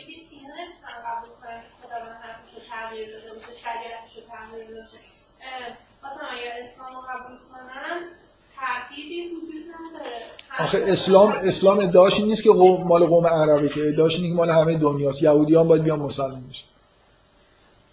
یعنی ما اگه نگیم که اونا بیاید مسلمان بشید باز خودمون رو خوبه یعنی یعنی یهودیا به, این معتقد باشن که حالا خداوند یه دینی هم یه جای دیگه نازل کرده ولی شریعتش مثلا فرق می‌کنه. خب فکر می‌کنم به نظرشون معقول نمی‌رسه طبیعی هم هست دیگه. وعده‌هایی به یهودی‌ها داده شده در مورد آینده تاریخ. اونم اینه که باید منتظر ظهور مسیحا باشید. قرار نبوده مثلا در جای دیگه یه پیغمبری اون مثلا اومده باشه قوم دیگه درست کرده باشه. کما که اون قوم قوم دیگه ای نیست یعنی منظور ادعای اسلام جهانیه. ادعای مسیحیت جهانیه بنابراین مشمول اونا هم میشه. اینا ادعاشون هر دو دین بعدی ادعاشون اینه که مسیح مسیحای موعود بوده. این چیزی که یهودی‌ها به هیچ ترتیبی قبول نمی‌کنن. ولو اینکه هفتاد سال بعد از اینکه قبول نکردن اورشلیم ویران شده باشه. این مسیح فرق می‌کنه با مسیح؟ مسیحا نیستم آها آره این فقط تو همین فیلم. منم آره داشتم نگاه می‌کردم هیچ جای دیگه نیست همین تو همین یه دونه فیلم. نمی‌دونم برای چی این واضح تر از این چیزی وجود نداره که قرآن به صراحت تایید می‌کنه که حضرت مسیح همون مسیح های موعود یهودی بود. اومد و اینا قبولش نکردن چیزیه که دیگه مسیح اینکه مسیح بیاد بگه من مسیح ها نیستم واقعا دیگه طرفه ادعاییه بله؟ حالا بذار اینا دیگه در نه فعلا ما داریم همچنان ادعاهای یهودی ها رو بحث می‌کنیم. اینا اینا چیزاییه که یهودی ها بهش معتقدن. دیگه تحریف نشده بودن تورات به اینکه مسیح نمی‌تونه مسیحا باشه.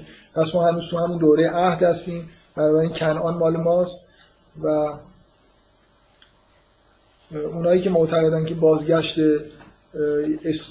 یهودیا به اسرائیل با این شیوه خاص همون بازگشت موعودشون بوده برای خاطر اینکه هولوکاست رو هولوکاست رو تاوان و مثلا مجازات الهی می‌دونن که باعث شد که اینا چیز کنن دیگه. مثل اینکه تاوان گناهانشون شده حالا دیگه پاک شدن و می‌تونن برگردن به سرزمین مقدس. اینایی که صهیونیست هستن اینجوری نگاه می‌کنن به ماجرای برگشتن به و اینکه در همون سالهایی که اسرائیل داشت تأسیس می‌شد تومارای بحر کشف شدم این یه امداد الهی بود که نشون میده که خداوند تایید می‌کنه بازگشت یهودیا به چیز سرزمین خودشون. چی استدلالی کردم نمی‌دونم نمی‌دونم کسی دیگه قبلا این استدلال کرده یا نه. اگه نه به یهودیا بگید که اینم می‌تونم بگم. خب من یه چیزایی هم در مورد اون دیدگاه فلسفی یهودی ها عرفانیشون در مورد تورات گفتم دیگه تکرار نمی‌کنم. فقط میگم که اونا مهمه. یعنی وقتی که تورات رو شما اون شأن رو براش قائلی اصلا کتاب دیگه معنی نداره. یعنی یه جوری با همون حرفی که زدم اون در واقع خود تقویت میشه کرد با اون حرفا. که کلام الهی یه چیز ظهور خداوند یه چیزه بنابراین چند بار ظهور کردن اصلا معنی نداره. خب حالا من سعی می‌کنم تو جلسات آینده یه چند جلسه یه خود این چیزا رو نقد کنم. لابلاش در مورد سوره اسراء هست